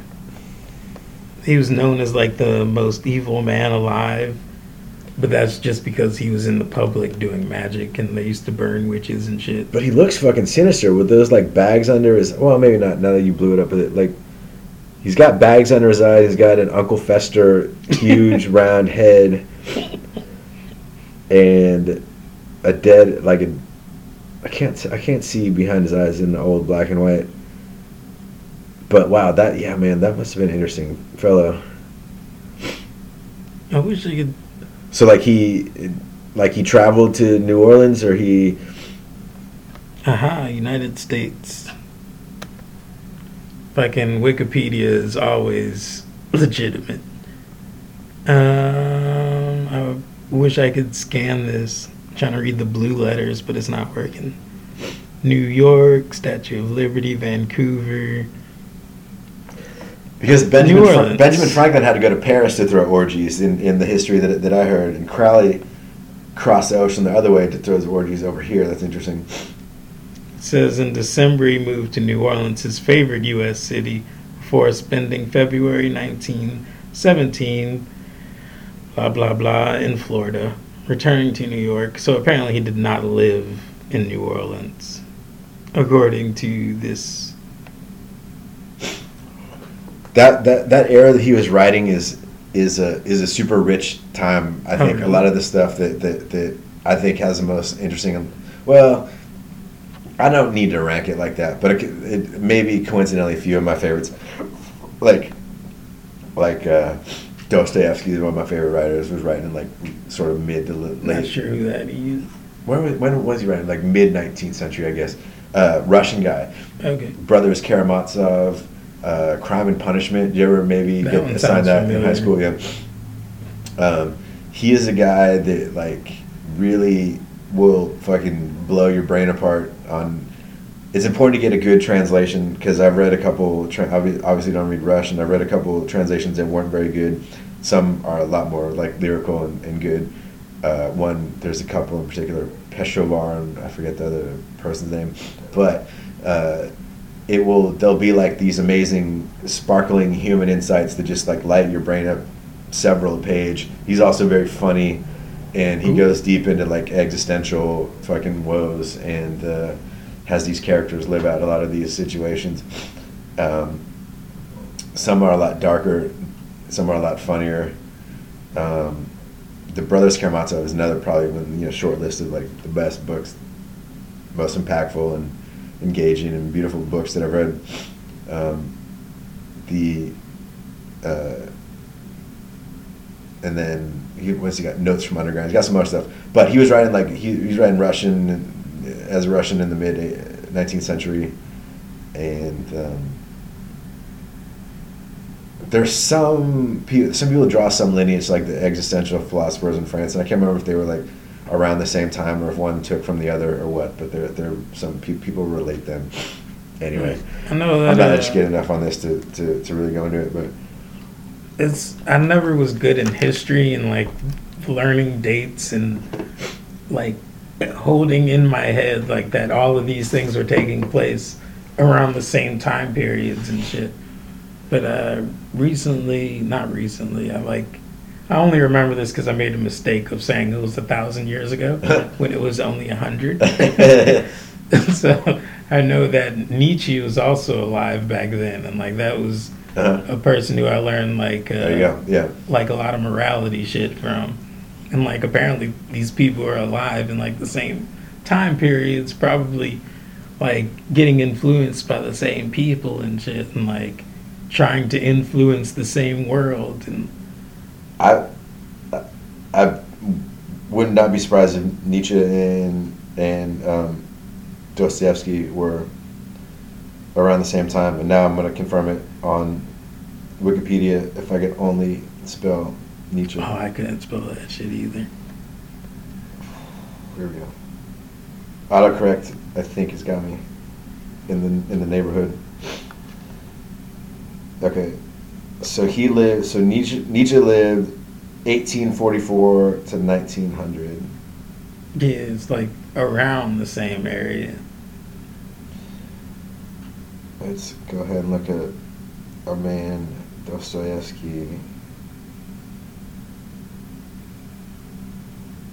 Yeah, he was 1821 to 1881. Yeah, still they were all alive in the same period. Mm-hmm. Different ages, still alive together though. When, and then once you start like digging into like what was the history and in political scenario at, the, at those times when people were alive too, it gets even fucking more enriched and, More complicated, Yeah. and adding on details and shit to the the picture. It's wild. If you ever, man, if you ever like, like they have that, like you can find college classes that like teach that shit. If you were to like do history and literature, like that, One day you can maybe. get into that shit. Yeah. It's not very practical. like that's not. It was, no. it's there's more no- like a, a thing you do for fun. Yeah. a grasp on actuality or reality. It yeah, I mean, I, I guess it's satisfying for the soul, but ultimately damaging for like existing in the world because it's hard to like do a job and like see the the fucking horrifying insignificance of it and like and like the the, the deep emptiness of of uh, of Yeah. selling software or whatever the fuck you you know might be doing out there, cooking. Actually, cooking the when I noted when I was living in New York that a lot of the people that I met that were chefs were either philosophical or like they had literally like graduated college with a philosophy degree, and I thought that was like more than a coincidence, and I always sort of chalked it up to the fact that if you do really go deep into that stuff about you know what is meaning and and and and what is what is life and so forth that like there isn't much you can do without really hating your existence unless you're doing something that's tangible and immediate and like you like like you cook food it nourishes other people and it, you actually and you get like an emotional reaction from them immediately too. And there's there's the calming effect of a ritual and they're you know and, and like standing and cooking the thing. So to me it made sense. It was like okay like I, if you if if your mind sort of leans in that direction it would make sense that cooking would would, would be sort of uh, Yeah. a satisfying uh, occupation or, or like the, one of one of the few quali- one of the few non disqualifying uh, things you could do with you, in your life right? Yeah. to make a living handing out sustenance and shit. Mhm. exactly it's like literally helping people. Like, huh. man, there's also the the metaphysical aspect where like that's legitimately what saved me from depression and shit. It's not like the the works that I'm doing now, but like the the idea that there is something more or whatever, and like. I feel weird talking about it as if it's true because there's so many people who do not think it's true and like and those people are called comedians uh-huh. yeah, yeah but it's it's so uh, it's so evident. Like personally, at least, it's like uh, shit legitimately comes from this subjective plane before it reaches this objective plane, or like comes from a subjective plane before it becomes objects and shit. Like everything's a thought before it's an action. Everything's Yeah. a you know, it's got like they have a scientific evidence of like tadpoles have an aura of a frog around them. Uh, So like, oh, uh, better explanation which I got from all my teachers and shit. I'm almost never saying anything original these days, but like the idea that the tree is encompassed in the seeds. So like the whole tree's aura is in like the tiny seed or whatever mhm. and like just things come from somewhere else and like Yeah. the idea that if you know that you can access the somewhere else and like start to like do things there and shit and that's the the idea of the subconscious programming the subconscious and doing all of this shit to like get the person further along in the pathway or whatever and then like the guy I'm currently studying is Mantak Chia is like talking about how like This is super spot on with exactly what I'm going through right now too Cool. about hmm. trying to set intention and trying to not do stuff that feel compulsive or uh, you know or anxious or whatever. So, but go ahead. I just wanted Yeah. to, hmm. just wanted to note that the you're guy talking uh, about Mantak. Mantak, she is talking about like the Taoist and stuff, and like how it's like ancient knowledge that all of this stuff is uh, like metaphysical, and then it's physical, and then like the idea of moving chi and stuff, and like we've we've lost a lot of the the old knowledge, and like he's talking about every time I learn something Western, you know, every time I learn something about science or biology. I'm like, oh, that explains what they were talking about in Taoism. You know, oh, now I understand why you'd move your energy from this area to this area because apparently this area is where the kidneys are and the kidneys do this and like Uh-huh, uh-huh. so like he'll learn something and it'll apply to old ancient knowledge, but it's like uh, what am I even getting at? So he's not he's not talking about he's not talking about all the way up to like uh, I don't know like blood thinner medication or something like that. He's he's more talking about like the we sense that the this part of the body detoxifies things and it happens to correspond with where the kidneys are at. That's super interesting. Yeah, there's like reflexology where they like touch your foot and it's supposed Yeah. to affect your kidney. Yeah, all that shit, man. Um, that's I, I mean that's the most like pro Western take I've heard on it though, because usually it's like um, the the Western stuff like tries tries to either uh, over specify or, or, or like it, it, yeah ancient wisdom is a is a word which I would have struggled to define exactly but somehow it means something to me right? Where there's like maybe maybe it means like there's a, there's like something that that rings is intuitively true when you when you hear it right? Like Yeah, versus something that you have to be convinced of or that you have to memorize. Like there is I'm, I'm actually yeah. That I'm, I'm I'm satisfied with that definition. Now that I've thought about it.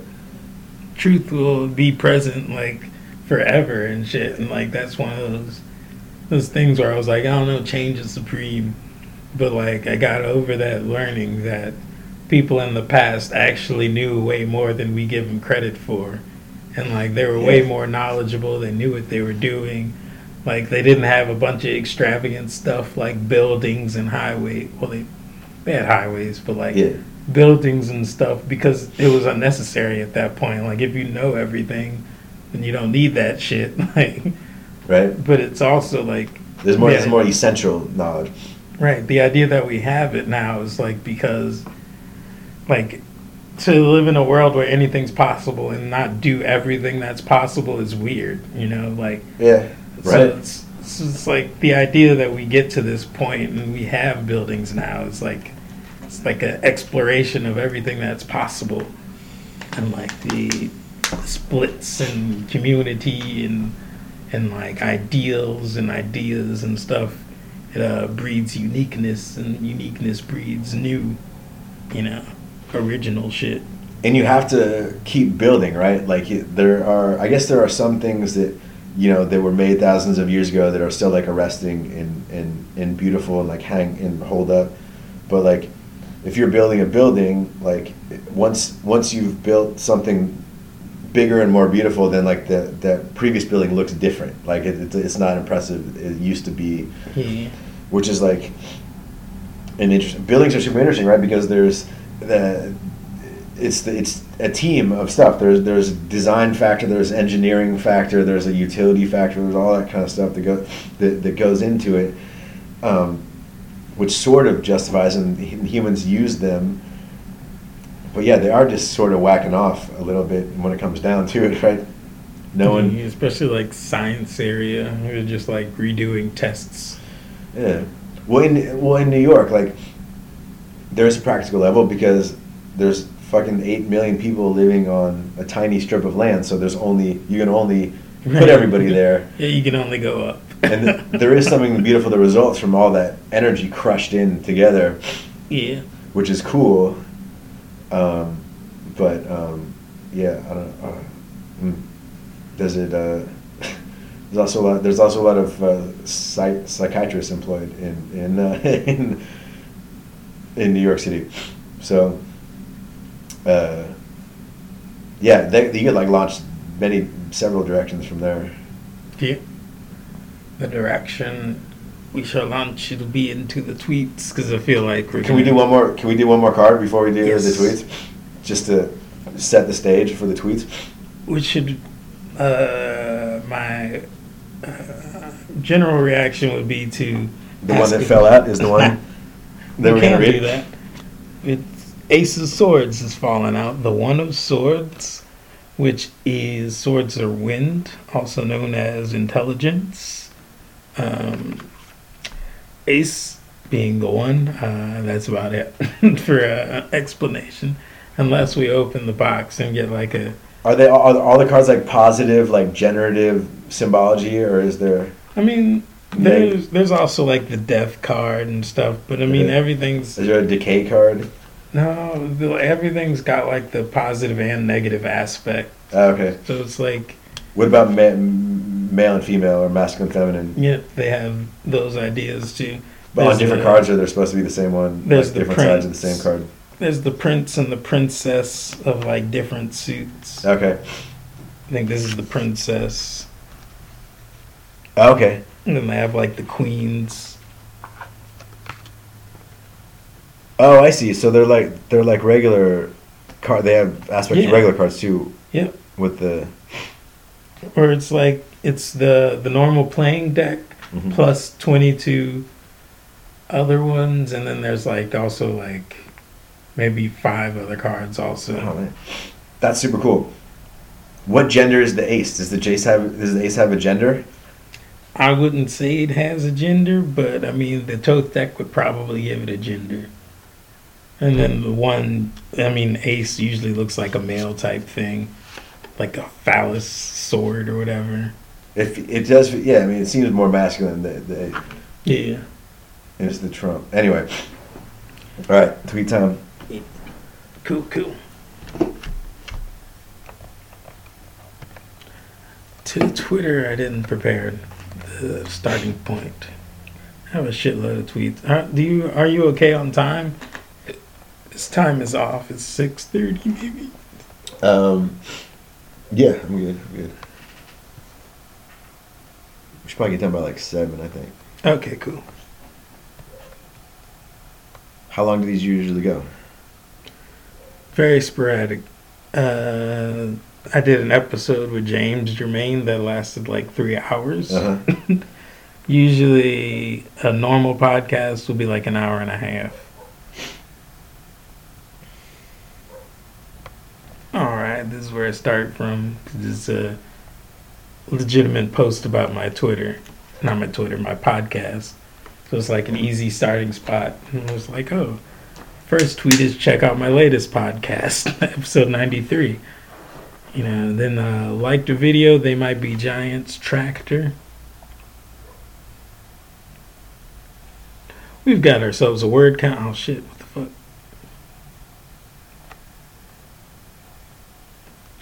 We've got ourselves a word count today. Type 276 words. I don't want to spoil it too much, but I have. But what haven't I already disclosed, you know? This is behind the scenes book on a book after all. In the day Billy fell off the cliff, we've now started the story of Rick. Incidentally, I, I once wrote it. This is a bit of synchronicity for you. I once wrote a piece of fiction that was like the point of view. It was like the diary of a guy. It was a post sort of post-apocalyptic setting. It was a guy who lived in New York City, and then like society was like breaking down, and he bounced out and moved to like somewhere in like outside upstate New York, and was living in like an abandoned factory by himself. And there was a civil. There was like a uh, like a pack of people that that had like settled in another building nearby. But there's basically he was so he was on his own. Though he wasn't part of this pack, and the and the and the the fiction was like from his point of view, and I won't remember what the opening lines were exactly, but but this situation has jogged the memory.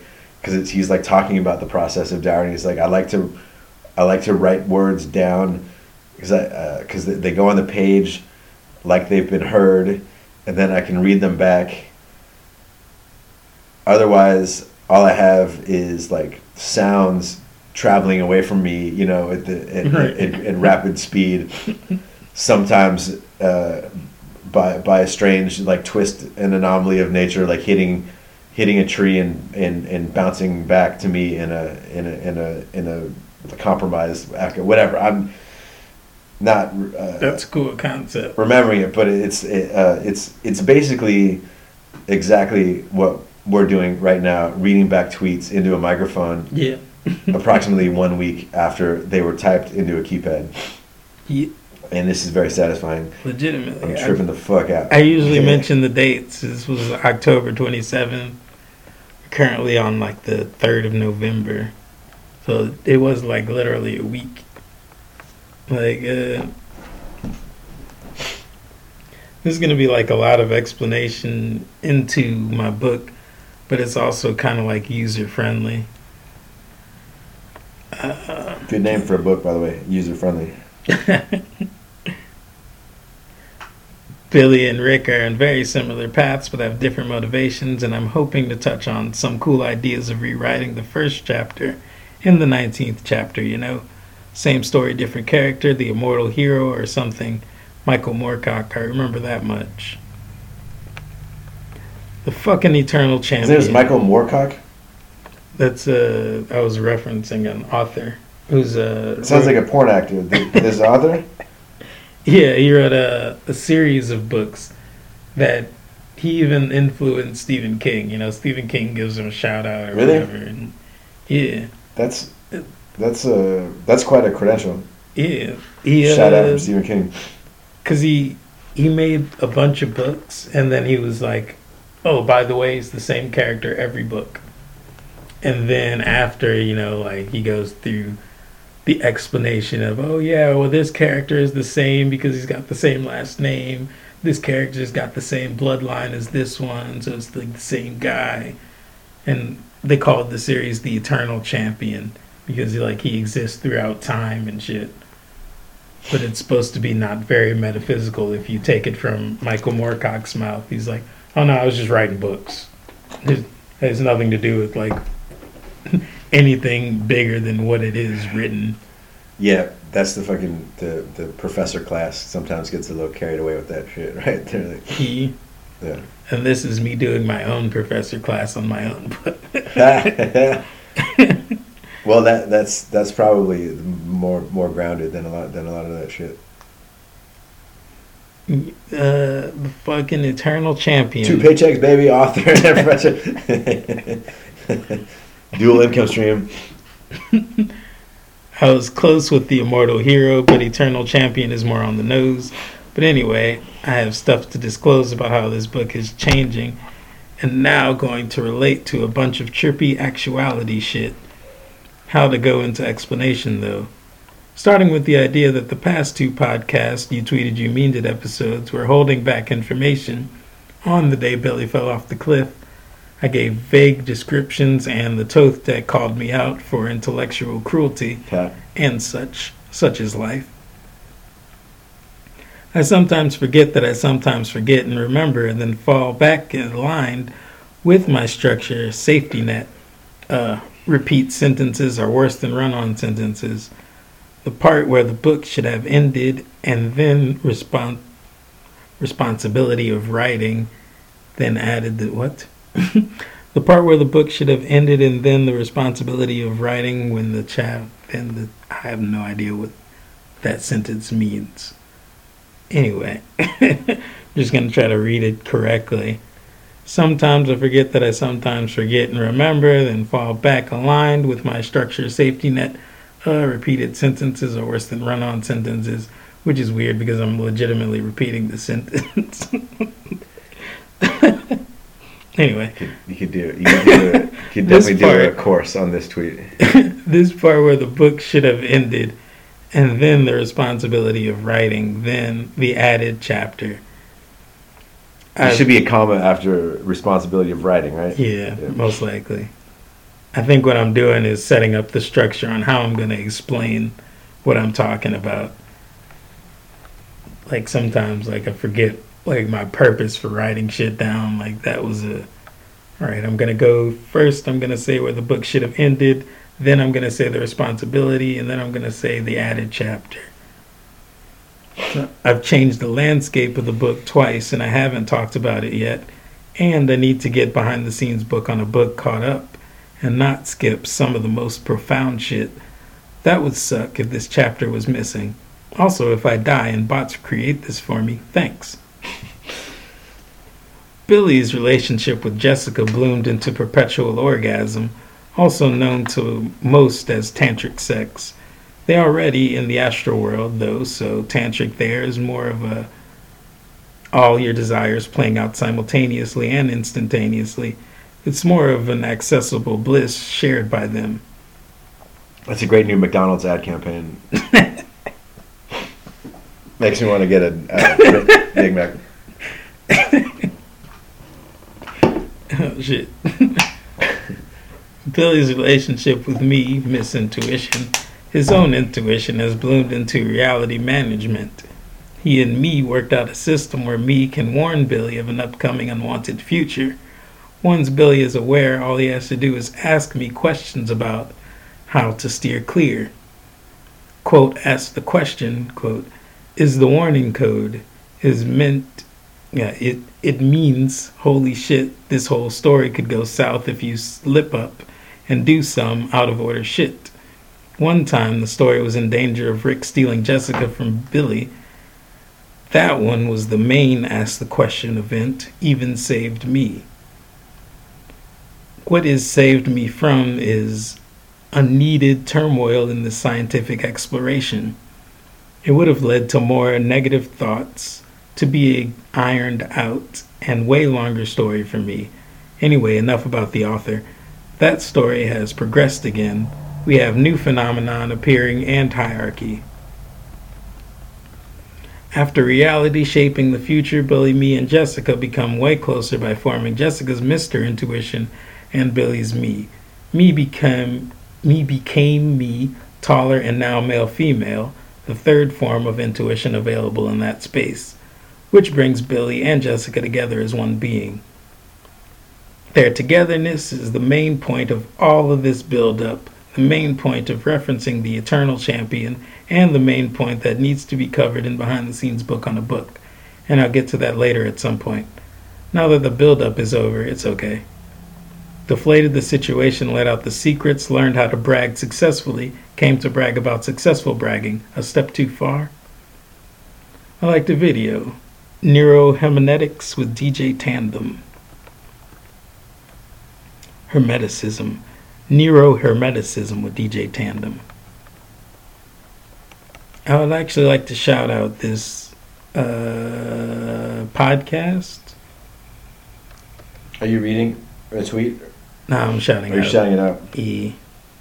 If I could get it to open a different page. This is a very cool metaphysical podcast that I was actually a guest on maybe like two years ago. But now he's doing his thing. It's called This O- Shit. This Esoteric Life. Can be found on YouTube. It's actually pretty amazing. This guy's on some shit. And he's in New Orleans and uh, it's pretty cool homegrown shit. What's it Uh, called again? This, this- esoteric life. yeah, this esoteric life. The guy named Christopher Seafree. I like the video. Mantak Chia interview, Master Yourself, Invite, Part 2. Like the video, quick, quick, uh, Chia. quick visual hit for you right there. Nice. Nice, right? Is that a random person? It's a um, uh, it's a woman I met a long time ago in California. Who's a who's a who's a, like a very talented singer. Cool. Um, this thing. Oh wait, fuck! I can't play any videos because of the sound. Won't work on the laptop. I'd have to do it through the phone, and I'm not gonna go through all of that. Uh, main thing with the Mantak Chia thing is uh, he mentions smiling uh, I'm just gonna do one video. Phone's on the floor. You mentioned smiling as like an alchemical process and like a thing to do to your organs, like an internal smile as like a like an energy thing, and like I took DMT recently and like Oh shit! I, I've been talking about that a lot recently. Actually, oh cool was it? I've never heard a non-intense review of, of the DMT experience. Was it I had a non-intense Really? I've, I've had mostly non-intense interesting? only one intense and like That I've- smi- that smiling stuff is is spot on though, man. Like it, It you is. can, I mean, listeners, try it at home. If I can, if you're yeah just force yourself to smile right now and see if it doesn't actively change your mood. They teach people that in like sales courses too. Like before you like dial the phone, you're supposed to like ex- do an exaggerated smile because you can you can hear it. Or people, you know, people don't realize they're hearing it, but you can hear it. yeah and like yeah I've uh there was like blind people who mentioned like uh there was like a I was watching something or other but there was like a blind guy who was like yeah I could tell you're smiling because it it sounds different like when you talk when you smile and That's like, super cool. yeah Makes good sense. It also raises the question of cause and effect because no one would ever say the physical thing causes an emotional reaction. Is it tied? Is it like habitual? is we start with small tree. Don't start with a bigger tree, I'm gonna have to go northern part of Thailand. Uh, we're going to talk about the uh, tree meditation Tree and the meditation. healing tree. Looks like Nintendo By graphics. holding your hand on your heart See, and just smile 2009 to your heart and start to to radiate out the energy from the heart. And the uh, few basic sim- principle is we start with small tree. Don't start with a bigger tree. All right, and Smart. also like so one of the things with the trip was like I uh, I was in like a lucid dream state and like I was seeing a bunch of like people stacked on top of each other, kind of like a DNA structure, a little similar but not exactly like the double helix pattern, just like people on top of each other. But like um Full size people. yeah, like standing up. Yeah, Everybody like standing up. that's So- trippy. Yeah, so like I picture them as like reincarnations or like lives that I could go into if I had the the will or like the if I had any like want to do that type of shit, which I didn't really. But like inside of that I was like, okay, like what can we do in these moments? And then like one of the main things was like smile. Like smile in this moment to change like the pattern Mm-hmm. like you can smile and like affect Ripple, yeah you can ripple wings, yeah. the, the whole pattern with the smile butterfly theory. Yeah. but then another trip which was like an ayahuasca thing that i did and like i talked to the tree um, during that one where i was like what do i do you know i was very bored because i thought it would be way more visuals and i'm very used to having daydreams and lucid dreams and so like the idea that it just put me in a space to lucid dream while awake was just like is this all it is because i do this randomly with Mhm. my imagination but like You got a psychedelic mind anyway. Yeah. Yeah. I kind of felt that way. yeah, during that time, I was like, well, I might as well talk to the tree or something, Mhm. you know, like try to, in try to, try to make something happen. And like I asked the tree, like, what, what's up with the rings? You know, when they cut you down, like, how does rings, you know, count for age? Like, how the fuck would that happen? And the tree answered, oh, because we die every winter. You know, like it, we die and it gets brown, and then like we regrow around that. I'm like, oh shit, that's pretty cool. But then I never really looked it up. And the idea that this guy is like, oh yeah, talk to the tree, you know, feel the tree's energy, and also he's like, smile. It's to start with a small tree, a young, Yeah, a young tree with less layers to it. yeah. So just these ideas, the synchronicities of some shit that I thought was like random bullshit. That I was like, Yeah. I'm doing this myself, you know, like That's met. I mean that that's like a symbol for for human beings too, right? I mean, like we, the like the the the the, the sapling in us like gets coated over with like it gets injured or dies, and then Yeah. you build something around that, and like the, the sapling is still in you, but it's now um, been been coated in and uh, and uh, armored up, you know, with with with these different layers, right? And it keeps going and going, and this is true. It makes you wider, and it makes you stronger, and it makes you richer. It's a, geez, a beautiful metaphor. I never thought of it like that before. Yeah, that's pretty cool. Tis. Can I read one? Can I read one tweet? Yes. Interject real quick. You can. Okay, I haven't opened my Twitter in a long time. I was actually uh, amusing myself by reading some of these. So this one is from July twenty eighth. Um, 2016 which was during a uh, a what would it have been? It would have been so yeah. So the, it was it was during the presidential election. So I guess it would have been. I can't remember if it was past primary. So it would have been. Okay, yeah. So it was during the Democratic primaries. Is when is when this was. So I was watching a uh, a Democratic presidential primary debate this night when I treated tweeted this after a guy had uh, bragged about his suit being made in Ohio to sh- like show what a proud American representative and representative of American craftsmanship he was in support of American jobs. So my tweet said, "As a proud American, I probably wouldn't brag about my Ohio suit." I read that wrong. As a proud American, I probably wouldn't brag about my Ohio suit. Fuck you, Paul Joseph. Fuck you and your suits, your shitty Ohio suits. the, Ohio's not known for its suits. You know what I mean? Like Yeah, there's there's some places that are known for suits, and they've probably Yeah. earned their reputation, and no one's really like a Chinese suit, a good suit. And then another one uh, says, this is a retweet of Hillary Clinton. It says, about to head out and accept your nomination for president. I'm so grateful to everyone who made this moment possible. period dash H. She signed her tweet.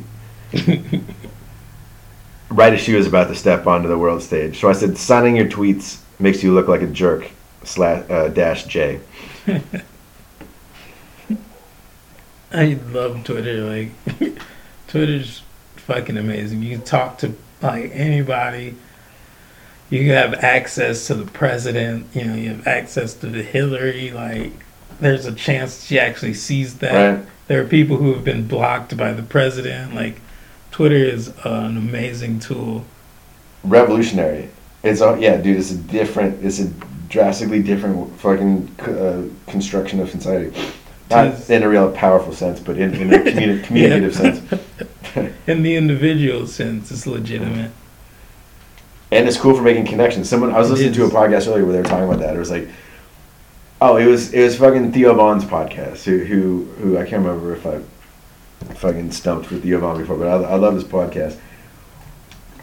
He's he grew up in Louisiana, in Covington, Okay. like as as like a poor white kid, and he's talking to a dude who grew up in like a middle class Southern California Japanese American family, and he, the that dude made the articulation that it was like before the before travel like you could always go traveling, but like most people that aren't able to travel or don't have desire to travel now can fucking look at the internet, look at podcasts, Sure. and have this exposure to these different cultures. Whereas before, when directly from the other cultures, uh, instead of having it mediated by three network TV channels Right, or a radio station, or just like a very like tiny number of, of people that wielded all the, all the power of how other people are going to be represented. Now people can represent themselves. Yep. And We can go on Instagram and get like visuals from those places. Twitter and get like their thoughts and like Facebook and see how they live and It's crazy, right? And that's like is. politically revolutionary too. Is It that, is. is that people fucking open themselves up to that shit? Like it could really be easy and really make things a lot more uh, uh, communal and different. You know, have like get get over old fashioned lines of division and stuff, and stuff, and stuff like that. Hell yeah. I'm gonna try to get through some more of these Hit tweets. it. I'm gonna use the bathroom. All right, cool, cool. Like the video Mantak Chia, palm and finger training. Like the video. Mm-hmm. Excuse me. Wisdom Qigong. Like the video Mantak Chia, basic training. Like the video sexual vitality. Mantak Chia again. Like the video sexual alchemy for couples. I sometimes wonder why I go through so many videos if I'm not going to stop and practice right after. This is day two of Universal Tao Healing, or studying under Mantak Chia, or watching Mantak Chia free YouTube videos. I have practiced while watching, but not upon awakening. Then I understand the idea that this is documentation. Each video I like, I'm able to come back to to study later. Also, don't forget to mention smile to organs. Did it already. I just tried the crane and ended up knocking over my phone and glasses, but at least they fell on the floor at the same time, making less noise than they would have if they had fallen independently. So, crane neck, three stars. I'm not sharing this video because I don't want to, but the next one seems like a winner. Make your heart soft. Fill it with joy and love and compassion. Smile into those organs. Let's get this chi dog.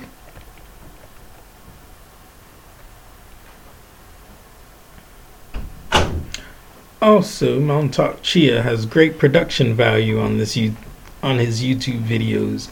Freaking cartoon animations and charts popping up everywhere at the right moments. This is legitly easy to study from. Like the video Mantak Chia six healing sounds. Got 'em direct from direct info on the six sounds. I smile to this YouTube channel and the effort taken. Thank you. I had a conversation that never I had a conversation that I never wanted to bring up, but should be brought up at some point about the consumption of media, and I'm being decisive about it instead of inclusive, and I see that now. Which is why I'm happy to not have gone into detail about it. Another problem solved. Hashtag you. Uh, liked video, Mantak Chia, Yin, Tao Yin practice. Liked video, Healing Love, free course, Mantak Chia. Liked video, Mantak Chia interviewed by Lama Tantapara. it's a hard name. The interview is an amazing video. Uh, it's uh, note two listeners and stuff. Watch that interview. It's fucking amazing. The signs are saying to become the pathfinder, the passenger, become fed up. The signs are telling me to be Rick. Hashtag the day Billy fell off the cliff. Hashtag behind the scenes book on a book. Hashtag life is strange. Here's here's one of mine, listeners from eight five eighteen. Who did your chicken zinc, bro? That's me making fun of silly hipsters who fetishize tattoos and also uh, raising chickens in the city. You you said Chickens Inc. Or, Yeah, like they, Okay. like they like they Oh, got nice. their, like they got tattoos for their chickens because like you got to like out Jones the other hipsters. You know what I mean? You, got, you, yeah. you got to one up them. No one's no one's started tatting their, their chickens yet. Look for that. And then you, you heard it here first. and then they'll get they'll put they'll start putting uh, record players out in the chicken coop and like playing 70s prog rock uh, while the chickens sleep so their so their uh, so their eggs taste more like uh, digital Get these digital eggs. I recently saw a meme about like a pre-cracked egg. It was just like a, you know, those Easter eggs with just like the plastic things, but it had like the egg yolk and the whites inside. that's funny That's like digital eggs. the world modern world of convenience Hell yeah. Then it was just a single one in a pack. Like who would ever buy a single egg? Like the video Mantak Chia interviews. That's the same video, but just part five of the video. Part two and part five, apparently the ones I liked. Here's one from January 9, 2016. What exactly is Soviet style failures in the bureaucratic process? And what is just the line at the Clinton Hill Brooklyn post office? That was when I was really angry about the line in the uh, post office. You trusty. I just trying to interrupt your flow over here just for the just for the entertainment and No, conflict. of- this is definitely podcast. entertaining. It'll be a great listen, honestly. This is, I'm just saying, liked video. I'm not playing the videos. I will most likely, at some point, go back and document this shit. Like, there are specific things that, like, related to, like, my studies and, like, just, like, real specific reasons why I like the video. But, like, in order to get to the specific reason, I'd have to end up watching like each one of these videos to find why I liked it and like this is it's uh too much. Oh wait, I know this one dark room. The dark room thing is something I posted about on Instagram and shit. It's true because you want like you want to have that moment of revelation when you're watching the the the, instru- uh, the when you're watching the video to like bring Yeah. that back and like reinforce it in your in your thinking, right? Yeah, Uh, I hear that. exactly. If the the dark room Sometimes it works and sometimes it doesn't. I think if I ever Yeah. if I ever try to replay a video like that, I don't know. I probably watched like Norm Macdonald compilation videos. Some of those I've probably watched fifty times. I probably watched them a hundred times over over the years. I've watched one or two Norm Macdonald ones because uh, just James was saying like he was his favorite comedian, and I was like, holy shit! Like apparently this guy's got a lot of content I haven't seen, and he really did. He really does have a lot of content that I have not seen. There's a lot on the internet too, and a lot of it's not stand up. There's like the, some of his most brilliant entertainment is is when he's like a panel guest on a talk Yeah. show and he's fucking with the host or he's fucking Yeah. with another guest Yeah. or he's like fucking with the audience that, and that he's like stumbling and doesn't know what he's doing and uh, Yeah, and then ends up doing a joke, and it's like, oh shit, all of that was just build up. Right. Watch it. Um, watch this new. They, they, he's got new episodes out of, on Netflix. oh, yeah, new one. Plug to the. Um, it's called Norm Macdonald has a show because they Yeah. bought his podcast and they took all. In fact, they, they said they were going to put him up on Netflix and they haven't yet. But there was some fucking beautiful content from his YouTube podcast show. Did you ever watch that one? They like he interviews Jim Carrey. It's amazing. He interviews Wow. uh, all these interesting people. Was it? And do you know what it's called? It was just called the the Norm Macdonald Show. Okay. The- and it was called the Norm Macdonald Video Podcast, and it was just available on YouTube. And it's just like it's just him at a desk, and he has a guest, but it's you know nothing like the conventions of the show. It's it's um, it's like it's, it's a pretty pure vehicle for him to like love old time entertainment stories and references, and also totally mess with people and try to set them up.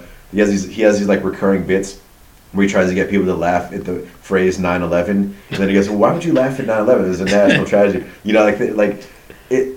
It can be argued it's very stupid, but it's like really, it's fucking mm-hmm. amazing, and it's. I am definitely like gonna a- watch it at some point. Yeah, I've been watching Norm Macdonald as a show, and like I, I didn't know that he came from like Yeah. doing that already. no, he did it for years for free. I think apparently for free, or like someone put up the money to build the set or whatever it was. But like he wasn't making any money. There was no advertisements. In fact, they're one of the funniest ones. Oh, dude, you, can we can we watch a video Yeah, or during the podcast? yeah.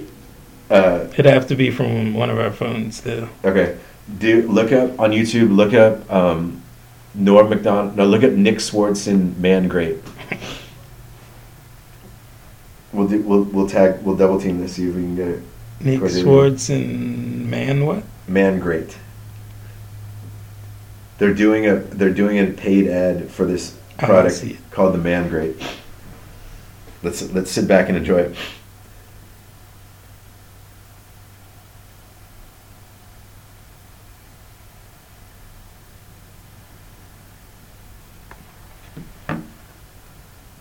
So like the ge- And like uh, the we're setup going is to read jokes. We read jokes. I thought you Is this talking it? about this. We're going to talk about Oh, the wait. man. What about the man? oh there's more. How long is this video? Six. Is that like a genital cleanser? No. Okay. Oh yeah, here we go. No, my God. What is the man grate, you ask? Okay. Huh? Fine, I didn't, but You didn't ask. Me. It is 100% made in America. Cast iron grilling grate. iron. You don't pronounce Well, this is it a- They're cutting it out. They're start making fun of it. I'll just Iron, explain it. The- iron was the so he's he's with Nick Swardson and they're they're, they're, they're just talking shit about the man grate because it's like an absurd No, no, product iron. and they're Cast it's an absurd iron. Situation iron that they're having to talk about it Kidding when you on the say iron. podcast. Yeah, I don't see the exact one. So he finally goes. He, he goes to Nick Swardson and uh, he goes. So, they, they finally start playing along and like finally like Nick quiets down. They they stop like talking shit and he's letting Norm get through the copy after all this messing around. Finally, and Norm goes. Chicken and steak have never tasted so good, and Swardson does a spit take like he's amazed at the fucking fan crate copy. Is is one of the funniest, like genuine, like I love it when comics genuinely make each other laugh too, like a, a situation like that. Anyway, that's uh that the fucking Norm Macdonald video podcast. Amazing stuff. I'm He's got Caitlyn Jenner as a guest on one of them. Wow. Uh, dude, yeah, they, they always said that they were gonna put it up on Netflix because like they took him down when they did the deal to do the, his new Netflix show. I don't know what the what the plan is, but they're they're fucking robbing the world right now with beautiful, beautiful content. I watched the Netflix show and I was like, this seems like his first time doing this. It seems like he's so new to having to get a, not a get having a desk and just like talking to people. Like he seems so out of place in most times, but then like my favorite one was like Chevy Chase and like uh he's talking to him and he's seeming like a, a schmutz or whatever. You know, he's like, uh like you know we did Saturday Night Live together, right? it's like, you know we made a video together, right? and it's like they play a video of them together Uh-huh. and then like the whole like energy changes where like Chevy's like, oh wait, I guess I should treat him like a little bit nicer. Like uh like he does a lot of like energy things. It's it's fucking amazing. Like and then to know that he's been doing it, like it's Like I didn't, I couldn't tell that from watching. It's pretty amazing. I'm gonna watch that shit too. I, I had it. I it was something I could have tweeted, but what my little joke about watching the Norm Macdonald show. It was when when all that fucking controversy was going down. And how he's a misogynist and all, and all this stuff, and people were typing essays up on all over the internet and kicking him off the Tonight Show from the dressing room. You did you follow all that shit? I didn't follow it, but I can understand how it could have happened. Yeah. He was set to go on the Tonight Show in the dressing room, and apparently, like producers of the Tonight Show were crying, and Fallon had to come in and, and like talk to him, and they like agreed that he was not going to appear on the show. Damn. But my little joke for after watching the Norm, uh, Norm Macdonald has a show was, uh, it's hard for me to enjoy watching Norm Macdonald genuinely uh, connect with uh, and respect women on his show, knowing how little he genuinely respects and, and connects with women from all the essays I read. Anyway, Yep. And where did that? Where did the uh the? I'm not trying to get in a political battle, but I fucking love Norm so much, Okay. and like you know, he, he's he's also he's also an, an old man. I mean, like he can't make eh, like can't make everybody a fucking liberal arts professor at the, at the end of the day, and nor would we really want to, Mhm. right? So like, look, look at a look at a bigger look at a look at a more complete person. I guess I guess is what I'm saying, and look at maybe some heart and intent, and maybe some mistakes or old-fashioned modes of thinking that are correctable instead of painting someone as evil and writing them off. You know, do you know what I mean? I do know exactly what you mean because everybody like I had a conversation outside of Twelve Mile with the the girl who had mentioned like some stuff that I didn't know was happening, or like she had mentioned it offhanded, like, "Oh, what if in this world there was a person who was doing this and they got elected to this?" And I was like, "Oh, that would be weird." She's like, "No, that really happened." I'm like, "Oh, okay, I didn't know this." but then like the idea is like I was I had said at one point I was like, "We can't we can't do this like punishing of evil people because everyone is evil. Like everyone has both Right. sides. Right? like even in punishing the evil people, you become evil. Like Dude, it's fucking weird. Amen, dude, amen to that. It's like what? Yeah. Oh, I came up with a solution. Also, it's like the thing we can do is make the victims feel like they're not victims. Like that's how you help. You you take a person who's like I'm a victim, and you go like, okay, well here's what you need Yeah, to not feel like a victim anymore. Mm-hmm. You know, the perpetrator is like, who do you- simply and beautifully put. Yeah, exactly right. Louis C.K.'s story is a, is a, is a great example of how yeah, maybe empower people to hang up the phone and not feel like their career is ruined. Instead, just you know, have a little res- more resilience. yeah. It's Uh, it's, it's hard. Obviously, you, once emotions aren't involved, that's that's the thing. Like what you can't like ration. You can't have a rational versus emotional argument. Like you, you're there are different different things going on there, yeah, and emotions usually trump r- rationality because they're they're they're louder and and like Yeah. like realer and more coursing, right? You know, then so like there's and and I'm realizing as I'm saying this too, that I don't want to like discredit the fucking feelings and and and and uh, uh, I hesitate to say victim, but but the uh, aggra- uh, aggravated, uh, uh, re- receptive, whatever feel you know feelings of, of, of a woman who, who who felt assaulted by Louis C.K. But um, it is pretty dangerous to talk about this on a microphone these days. yeah. Well, yeah, that's fucking- what they say. Chappelle talked about Chappelle. Chappelle summed it up, right? He, he's like, I hadn't seen it, but oh, unless you mean the his actual stand up. his special, yeah. Yeah, yeah, I did see that part. Yep. yep, yep. All right, Anyway, yeah. Yep, back to the tweets. Try to run through these. How many more we got? Do you want to? Do you want to ride back to um, the Yes, please. That would be quite amazing. We have just a bunch of liked videos that I'm not going to go into. Oh, except the dark room. The dark room's like DMT. That's all I wanted to say. Except it lasts a week. Um, Oh, excuse me. You're you're a big tweeter. Yes, I am. because I do it for this podcast and for the bots. I like to say that my audience is robots because nobody cares. no, no person cares, but the robots care. They want the information. It's like preemptively fighting the Skynet battle, though. Like Yes, you're, you're, exactly. you're, doing, you're doing the work. Man. you, humanity will one day, oh, one day, owe it all to you. Jeffrey funny. Light Video, Jeffrey Rose. These are just names of people. Harold Rodier, Dixon, Frick Burden, Angela Denyu, Master Mantak Chia, Healing Meditations, Inner Smile in Asheville, Inner Alchemy, Tao Congress Interview, One Theory, liked video They Might Be Giants, sometimes a lonely way, a lonely way liked video Emery Shame music video. I want to say I feel like bubbling didn't work this time, but alas, here I am talking about how bubbling made me feel. Made me feel means it works. Also, talking is not what I'm doing currently. In the past current, present current is talking, past current is typing. I have a thought to finish from like four days ago. I kind of want to get a word count before finishing that stuff. I could probably talk about the book all night, but to type the book would be another story. It's literally another story. It's the story I need to go write. Which book I want to write? Behind the scenes book on a book or the day Billy fell off the cliff. Two different stories, one about the other. Hence, me talking about the book all night is actually productive. But I would, I want to actually get the story to the public, so hashtag yo. A good song is playing, it's playing on my phone though, so no video interruptions to these thoughts. Sometimes, if a change artist, it motivates me to change tasks. I need to go from here a tab over, just a tab over.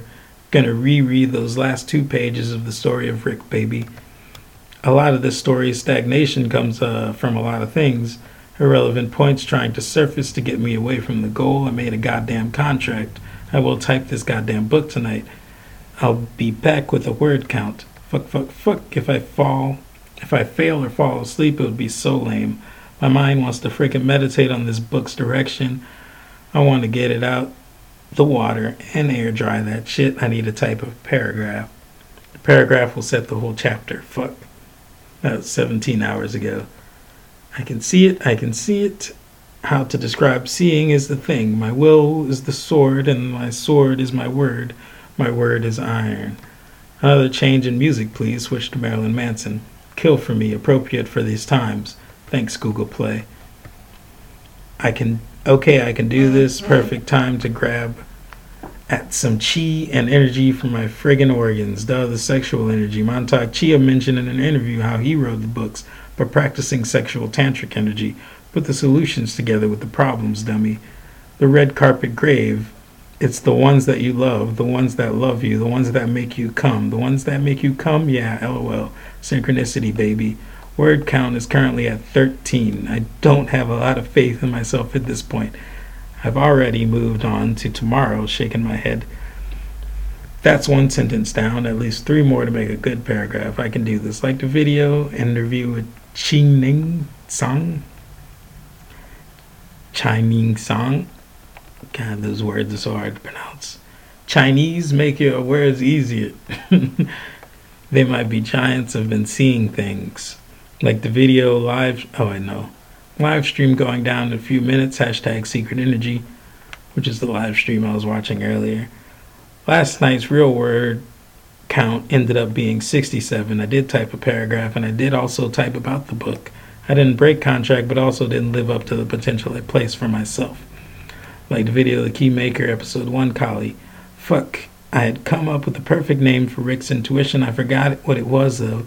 Billy and me, Lisa and Lee, Rick and Ah Poop. Maybe I shouldn't name it. That would serve me better in the future. LOL, this was an ask the question moment.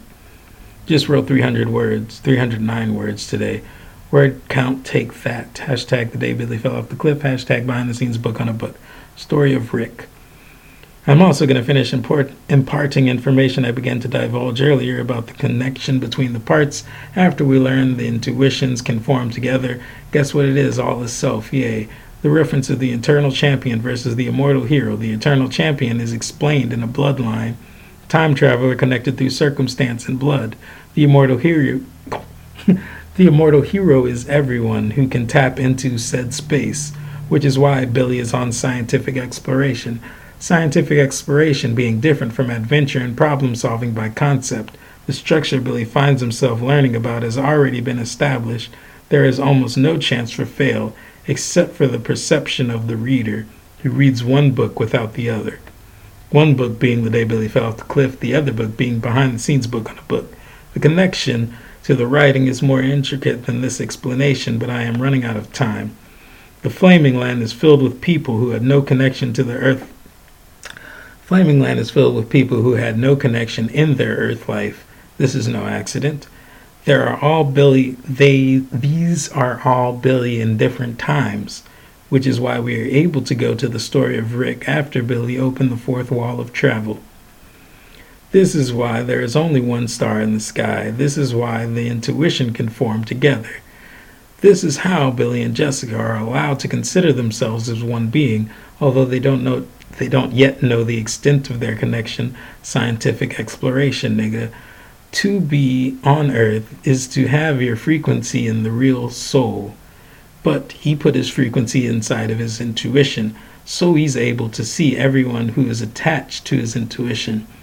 In the flaming land, in the astral plane, they don't connect on earth because they are each other.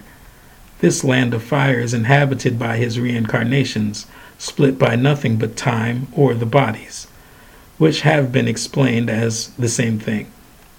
As awareness grows, they become more together. The big reveal and secret, Adult Wonderland will be a different situation and location, as I mentioned before, somehow connected to the moon and dreams, rather than the astral realm. So, when arriving at the next book, we again start over with the scientific exploration. Hashtag yo. That has been the end of the tweets. Holy shit. We almost didn't go past seven. We definitely passed seven. Gonna flip one more. Actually, I have a game after this. How's the Crowley Thoth deck, what did you think about them tweets? Internal, the Emperor, which is a trump card, number six. The Emperor is very fiery looking. Oh, actually, it's number four, Roman numerals. But who knows what the Emperor means? Look it up, you guys. Authority and wisdom. Hell yeah, we'll take it. Um, this has been the tweets. Uh, we have spiritual warfare, which is the last part of the episode. Spiritual warfare, aka tarot card battle. This is a game with a tarot deck where you can play me for my soul.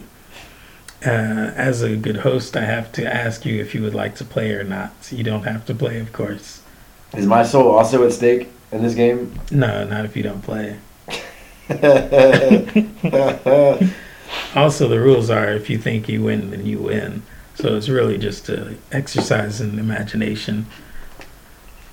Gambling makes me feel alive. Let's let's do it. Okay.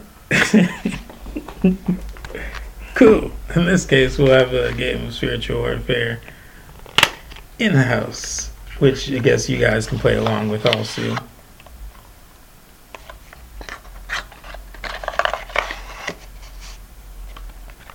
We've got two decks. You can have the actual tarot deck or these playing cards, which are based off of a tarot deck and have like random things attached to them, random paragraphs, and like As much as I love ancient wisdom, represented by by this like weathered and worn tarot deck and by the late Aleister Crowley, I think I'm gonna go with these crispy, brand new Fate Foretold ones. cool. The fancy graphics.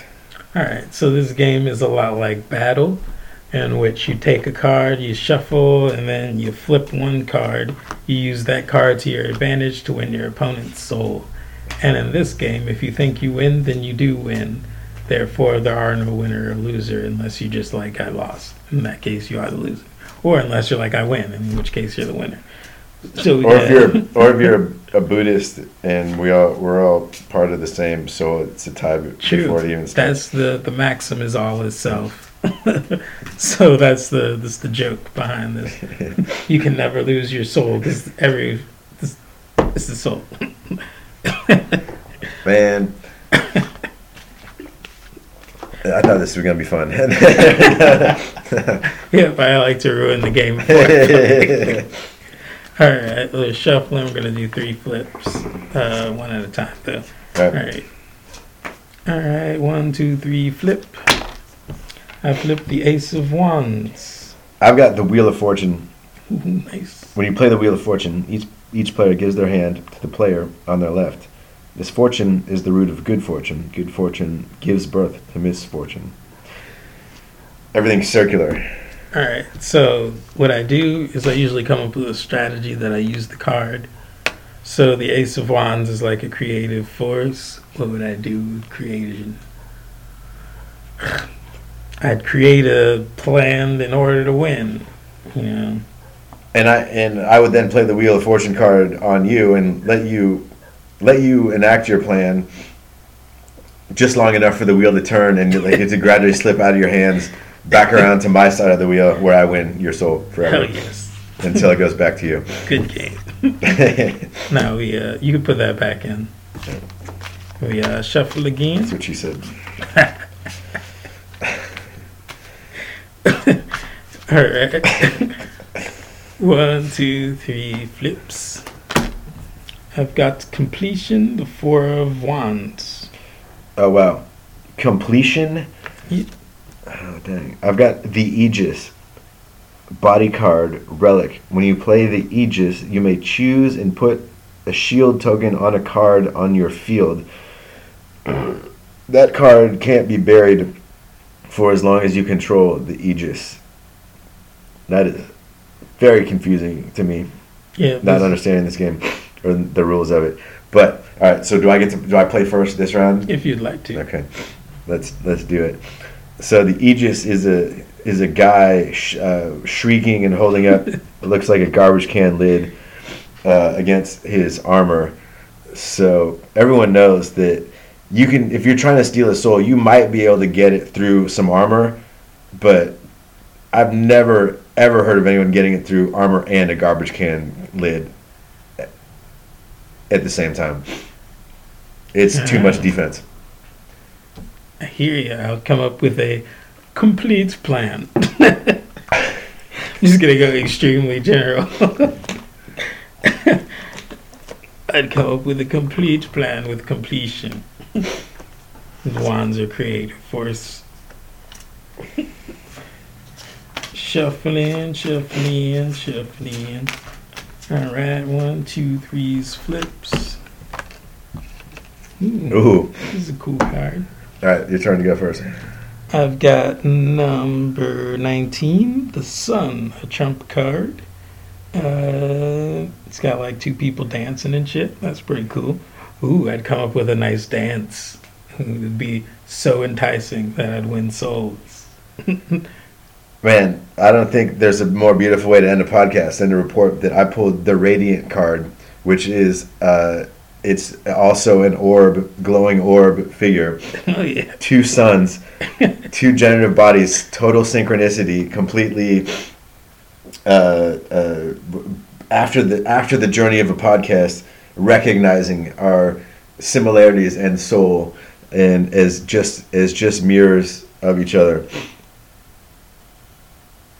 That's how Yes. about that? How about fucking that draw for the Yeah, last one? That's completion yeah, right. God damn. Hell yeah. This has been an amazing episode. If you'd like to tell people where they can find you again, just for the close. Uh, you can find us in the car to New Orleans shortly, and on social media on Instagram, Jizz Elegance, Jay Z and the word elegance smashed together. And fuck my Twitter. You don't have to look at my Twitter. Just don't worry about that. We'll talk about Instagram. Yeah. Thanks for having me, Byron. That was a lot of fun and uh, quite a journey. This has been amazing. This has been Jake Cosden as a guest. I am your host, Byron, also known as Black Rocker and Lord Black Rocker. Uh, I'm not just me.com is the website. This has been You Tweeted, You Meaned It, episode 94 5. Um, you can't end like that. Oh, fuck. Usually, when I say you can't end like that, I actually end it. Okay, now you can't end like that.